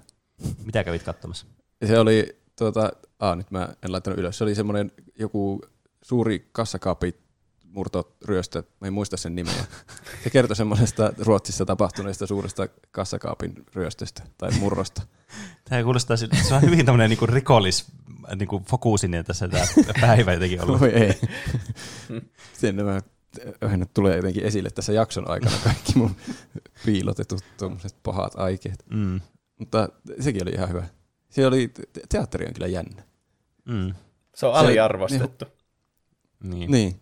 Se on silleen, että siinä on todella jotenkin iso kynnys mennä katsomaan teatteria. Niin jo. Mutta on se on aina aika viihdyttävää kuitenkin. Niin, kyllä. Se, niin kuin joka kerta sitä nauttii, kun käy katsomassa teatteria. Siinä oli yksi semmoinen kohta, kun siinä oli semmoinen poliisihahmo, joka alkoi sitten epätoivoisena huutamaan yleisöä kohti, sillä osoittelemaan kaikkea, että nouse nyt ylös siitä ja kerro, kuka tämän jutun teki. Nouse ylös siitä. Ja sitten mä en tiennyt, että pitääkö oikeasti nousta ylös, kun se tuijottaa silmiin ja huutaa, että nouse ylös siitä ja kerro, kuka tämän teki. Ja mä mietin, että tekeekö sitä niin kauan, että joku nousee ylös ja pohdin, että nousenko mä ylös. Mutta mitä mä sitten sanon, kun mä nousen ylös, että en mä tiedä oikeasti kuka sen teki sen murron. Se olisi ollut hauskaa, että sä olisit noussut ja sanonut, että en mä oikeasti tiedä. Niin.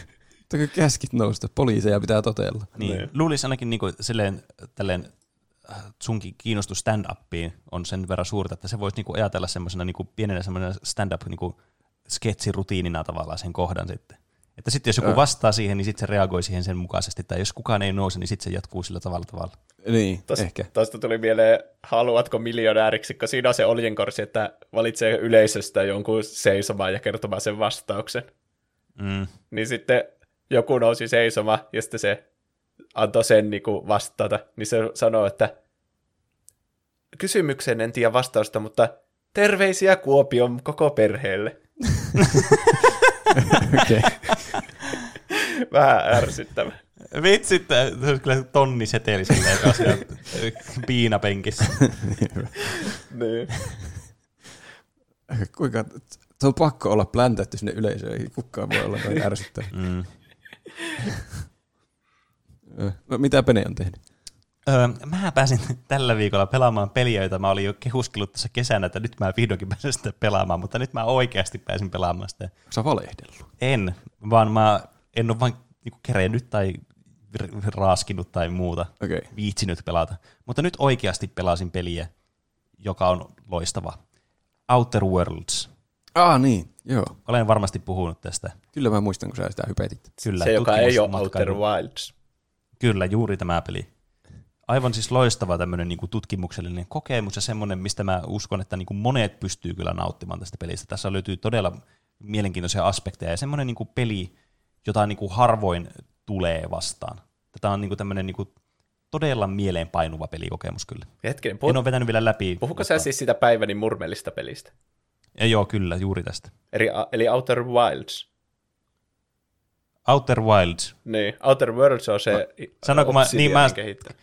Aivan. Tarkoitin Outer Wildsia niin. Nyt. Mä en tiedä, kumpi on kumpi. No, mutta tämä on just vähän ongelma näissä nimissä, että niin, nämä on niin samanlaisia nämä nimet. Fallout, Flatout syndrooma. Niin, kyllä. Outer Wilds. Toistan vielä kerran. Outer Wilds, A-Worlds. No niin.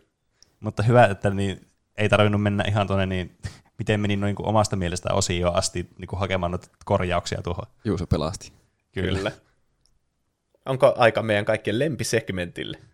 Ehdottomasti. Eli miten meni noin niinku omasta mielestä, johon meidän kuuntelijat voi lähettää faktan korjauksia, jos me mokataan joskus jotain, vaikka aika harvoin me mitään mokataan. Niin, äsken oli hyvin lähellä. Tulipa loistava niin. Segway tähän osioon. Niin. Meille voi lähettää näitä, tai viestejä, kysymyksiä, kommentteja, palautetta, aiheehdotuksia, kaikkia Instagramin ja Twitterin kautta, josta meidät löytää nimellä Tuplahyppy. Sekä sähköpostilla osoitteeseen podcast@tuplahyppy.fi. Sekä kaiken maailman linkeistä, mitä löytyy jakson kuvauksesta. Sieltä löydät meidät. 2 korjausta on tullut tähän. Ready to go laittaa. Pääsenpähän itsekin lopulta pätemään. Kuakessa pääpahiksena oleva Shub Nigurat, josta juontajat sanoivat jotain muotoa Lovecraft-mäinen. On nimenomaan itse kosmisen kauhun mestari Lovecraftin tuotos, eikä vain sinne päin. Alun perin 1928 novelleissa Dunwichin hirviö ja The Last Test mainittu Shub Nigurat on otus, joka jatkuvasti synnyttää ja samantien tuhoaa muita yksinkertaisempia olentoja. Ja onpahan Cthulhu-mytologian palvotuin jumalolento. Aivan oikealla jäljellä siis oltiin, mutta artikuloinpahan asiaa vielä, kun itseä kiinnostaa. Kyllä, näin on. Mä varmaan siinä jaksossani en tarpeeksi selkeästi itse artikuloinut itseäni, koska niin puhuttiin siitä, että tämä Quake oli saanut paljon niin kuin Lovecraftiamaisia niin kuin esteettisiä elementtejä ja muita, niin nimenomaan niin kuin se, niin kuin sen tyylisiä, mutta sitten siinä oli nimenomaan just tämmöisiä, niin kuin, että nämä bossien nimet oli vaan niin kuin suoraan niin kuin Lovecraftin tuotannosta. Se sitten jäi vähän epäselväksi ilmeisestikin tässä jaksossa sitten. Eli niissä ei ole mitään copyrightia voimassa. Niin, nämä on tämmöistä, niin kuin, mikä se termi sille on, semmoista niin kuin yleistä matskua. Niin. Tervetuloa viralliseen Cthulhu-podcastiin. Se on meidän podcastimme nimi ollut aina. Sitten Maito Mikael laittaa, mitä? Juuso sanoi jaksossa 108, että aina kaksi aihetta, jotka on ihmisten. Eli meidän, koska Pene, Roope ja Juuso on tekoälyä, joten missä se Lotr? Mun täytyy sanoa, että mä en ymmärtänyt yhtään tätä. Ilmeisesti, kun me sanottiin myös viime jaksossa, että me ei olla ihmisiä, vaan me ollaan tekoälyjä. Ahaa, niin tässä on niin tosi monta leijeriä nyt, missä pitää seurata tätä lorea, että ne, miten tuplahyppy lore. Me tämmöisinä koneina ei ymmärretä, jos ei ole täysin looginen päättelyketju. Mutta mä sanoisin, että meidän aiheet on ihmisten valitsemia, koska ihmiset lähettää meille aiheehdotuksia, ja sitten tämä meidän kolmen tekoälyn yhteisalgoritmi muuttaa ne oikeiksi aiheiksi. Mm, kyllä. Näin se toimii, Maito Mikael. Näin me maksimoidaan niin kuuntelun nautinto, vaikka te sitä ei välttämättä tietäisikään. Mm. Sitten Instagramin kautta tuli tämmöinen viesti.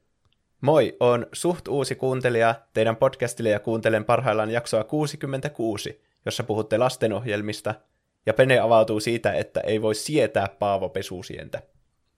Ja oli ihan pakko laittaa saman tien viesti, että olet ensimmäinen meidän ikäinen ihminen, johon olen törmännyt itseni lisäksi, joka ei tykkää siitä sarjasta. Ja hitto, että tuli hyvää mieli. Kiitos. Ai vitsit. Yes. Mä luulen, että tästä oli joku räntti nyt, että kuinka mä oon väärässä, kun mä oon ainut ihminen, joka näin ajattelee, ja mun täytyy muuttaa mun mielipideen, mutta näin ei ollut. Kiitos. Tulipas hyvää mieli. Kiitos myös hyvästä podcastista. Olen parissa kuukaudessa ahminut nyt melkein 66 jaksoja. Muutama jäi välistä aiheiden takia. Ja olen kyllä huutistellut muutamankin kerran muun muassa ruokakaupassa. Se on hyvä kuulla. Niin. Hyvä, että muutkin nauraa tälle kuin me itse. Niin se on kyllä tietenkin positiivista. Se on hyvä, kun editoi jaksoa, niin itse nauraa vaan niille jutuille. Niin. Niin joku idiootti, kun kuulee jonkun omaa vitsiä, niin naurattaa uudestaan. Itse tekee ensin jaksossa vitsiä ja nauraa sille päälle, niin. Ja sitten editoida se vielä toiseen kertaan. Jep. Sitten tuli Instagram-viesti Caps Lockilla. Tämän teette heti, siis tehkää virallinen top 25 elokuvat lista. Nyt on ollut paljon listatoiveita kyllä. On. Niin, mä katson niitä aiheehdotuksia hirveänä listoja, ja sitten joka toinen on silleen, ei listoja enää. Niin. Me ollaan pahasti nyt kyllä jotenkin puun ja kuoren välissä. Niin. Ymmärrän molemmat kannat. Niin. Kyllä, mutta tekoälyalgoritmi on päättänyt, että mikä jakso tulee, niin se sitten tulee, mikä se on. Niin. Lista tulee taas sitten, kun tekoäly niin määrittää. Niin, kyllä. Ja sitten aiheehdotuksia täällä muita. Dango jäpä laittoi, että kirjallisuuteen liittyvää jaksoa ei ole pojilta tullutkaan, jos nyt vaan suoraan menisi vaikka lapsuuden lempikirjat jaksolla. Sieltä tulisi varmasti jotain todella mielenkiintoisia vetoja. Mm. Siinä oli kyllä, syötettiin niinku suoraan niinku vaan tuo aihe, ja tuossa on valmis aihe teille, jos joskus haluatte. Niin, kyllä mulla tuli heti mieleen, että se on ihan hauskoja lapsuuden kirjoja. Niin. Kyllä. Mutta pitää. Me otetaan sitten kaikki krediitti tuosta aiheesta, jos tuo aihe joskus tulee. Niin. Ja sitten muita aiheehdotuksia. Täällä toivottiin muun muassa top 15 Switch-pelit. Se oli Aallolin toive. Muumipappa ja merikirja. Olli Legendarsin toivoi sitä. Rocket League ja Suomisaurus toivoi. Kaikenlaisia aiheita meiltä toivotaan. Kirjoista olisi jännä puhua joskus, kun me ei ikinä puhuta niistä. Niin. Niin, kyllä. Mm. Kai se johonkin täytyy vetää sen rajaa, että mistä kaikesta me puhutaan, mutta toisaalta taas sitten aina voi rikkoa niitä rajoja. Niin. Rajat on tehty rikottaviksi. Kyllä. Halusitko sä, Peniä, esitellä meidän uuden segmentin? Kyllä. Meillä on aivan uusi testisegmentti, jossa te olette nyt testiyleisönä. Nimittäin mietitään sitä, että, tai olette monesti sanoneet, että haluatte kuulla meidän suosituksia, ja myöskin se on itsellä ollut monesti mielessä, että meidän musiikkiaiheet on aika harvassa, vaikka mekin niitä niin kuin tehdään, johtuen siitä, että me ei tietenkään voida soittaa sitä musiikkia, mikä on niin kuin aika iso osa, sitten kun puhutaan jostakin musiikista, että kuulisi sen musiikin. Mm. Niin päätinpä luoda uuden segmentin, nimittäin Tuplahypyn viikon suositukset. Tämä nimi on vielä työ alla, mutta mennään nyt tällä. Joku paprika viittaus voisi olla hauska. Niin, kyllä. Me voidaan tämä sitten työstää tässä niin kuin kulissien takana. Mm. Kyllä. Mutta ajattelin, että tätä voi käyttää sitten hyvin, jos haluaa vaan nopeasti suositella jotakin musiikkia jossakin välissä tai jotakin tuotosta, teosta, muuta vastaavaa, mitä nyt tulee vaan ikinä mieleen. Niin aloitetaan nyt sitten musiikkisuosituksella, joka tulee minulta. Eli suosittelen ehdottomasti kuuntelemaan Pendulumin uutta tuotantoa, nimittäin Nothing for Free nimistä kappaletta, ja tätä toista kappaletta, joka kuuluu tähän niin kuin, samaan releaseen kuin Driver, joka on mun mielestä ehdottomasti niin kuin se parempi näistä kahdesta kappaleesta. Erittäin, se, niin kuin nyt puhun tästä Driverista, eli Pendulumin Driver-niminen kappale, tosi tämmöistä niin kuin old school Pendulum-tyyliä, just niin kuin sieltä Hold Your Color-albumilta asti semmoista niin kuin samanlaista menoa ja meininkiä. Aivan niin kuin siis kertakaikkisen niin kuin säväyttävä kappale kyllä. Nosti mulla semmoiset niin kuin vanhat Pendulumin kuunteluajat kyllä mieleen ja kyllä kuuntelen ja lisäsin omaan absoluuttiset bangerit listaan tämän kappaleen kyllä ehdottomasti. Niin. Pendulumin nuo molemmat biisit on semmoiset, että ne laittaa kyllä kaiuttimet koetukselle, että nyt se, jotenkin se äänimaailma on hirveän massiivinen, varsinkin niin kuin se kaikki niin matalat äänet on semmoisia, niin kuin tekee mieli vaan luukuttaa ihan täysille ja katsoa, että mihin sun kaiuttimet tai kuulokkeet pystyy. Kyllä. Mä sain silloin just uudet kaiuttimet, kun mä, tuo tuli tuo noitten minilevy-asia, niin sitten mä testasin niillä sitä. Se kuulosti kyllä ihan hyvältä. Korvavaikut tulee ulos korvista. Niin. Siinä oli viikon suositus. Lyhyt ja ytimekäs. Suositus on otettu vastaan. Onko meillä joka viikko siis yksi suositus vai kaikilta yksi vai miten? Minä sitä en osaa sanoa. Mä en ole ainakaan valmistellut suositusta tähän. Tämä on ihan prototyyppi vielä tässä vaiheessa. Niin. Et voit laittaa kommenttina meille, että jos teillä tulee mieleen, että mihin suuntaan me tätä viedään, niin me otetaan meidän algoritmeissa sitten se huomioon. Ja mikä sen aiheen nimi on. Niin, kyllä. Ai toi on kyllä vaarallista, jos yleisö saa päättää jonkun nimeen, niin siitä kyllä voi tulla mitä tahansa. Niin. Suositus Max, suositus Face. Niin. Mä haluan tähän loppuun vielä mainostaa meidän merch-kauppaa, joka on hyvä tapa tukea meitä ostamalla tuplahyppy kahvikuppeja tai teepaitoja, tai vaikka kasvomaski. Siellä on valikoimaa tuplahyppy.fi/kauppa. Ja sitten, jos haluat semmoisen ilmaisen tavan tukea meitä, niin laittakaa iTunesissa 5 tähden arvostelu. Niin se nostaa sitä sijoitusta aina huomattavasti. Kyllä. Jos koet, että se on vaikea kirjoittaa 5 tähden arvostelu iTunesin, niin ota mallia Lapin Kansasta, joka oli kirjoittanut tuplahypystä sinne arvostelun. Ja kyllä. Lapin Kansa oli antanut 5 tähteä tuplahypylle, ja siinä otsikkona oli, että tuplahyppy on podcastin parhaimmistoa. Se oli kyllä erittäin yllättävää, että Lapin Kansa on tehnyt tuplahypystä arvostelun. Niin, kyllä. Niin. Mutta siinä on kuitenkin semmoinen lehti, mistä on itsekin oikeasti kuullut. No niinpä. Niin. Googlate. Ei voi olla huono asia. Niin. Kiitos sille, kuka on kirjoittanut sen. Ilmeisesti meidän kuuntelija. Niin, mahdollisesti. No niin, siinä oli kaikki, mitä mä halusin sanoa. No niin. Olisiko se sitten tältä viikolta tämä ohjelma kasassa? Tälleenhän se toimii. Siltä se tuntuu kyllä. Siinä oli kaikki tällä viikolla. Palataanko aiheeseen ensi viikolla? Tehdään näin. Nähdään ensi viikolla. Kyllä. Ensi viikkoon. Heippa hei.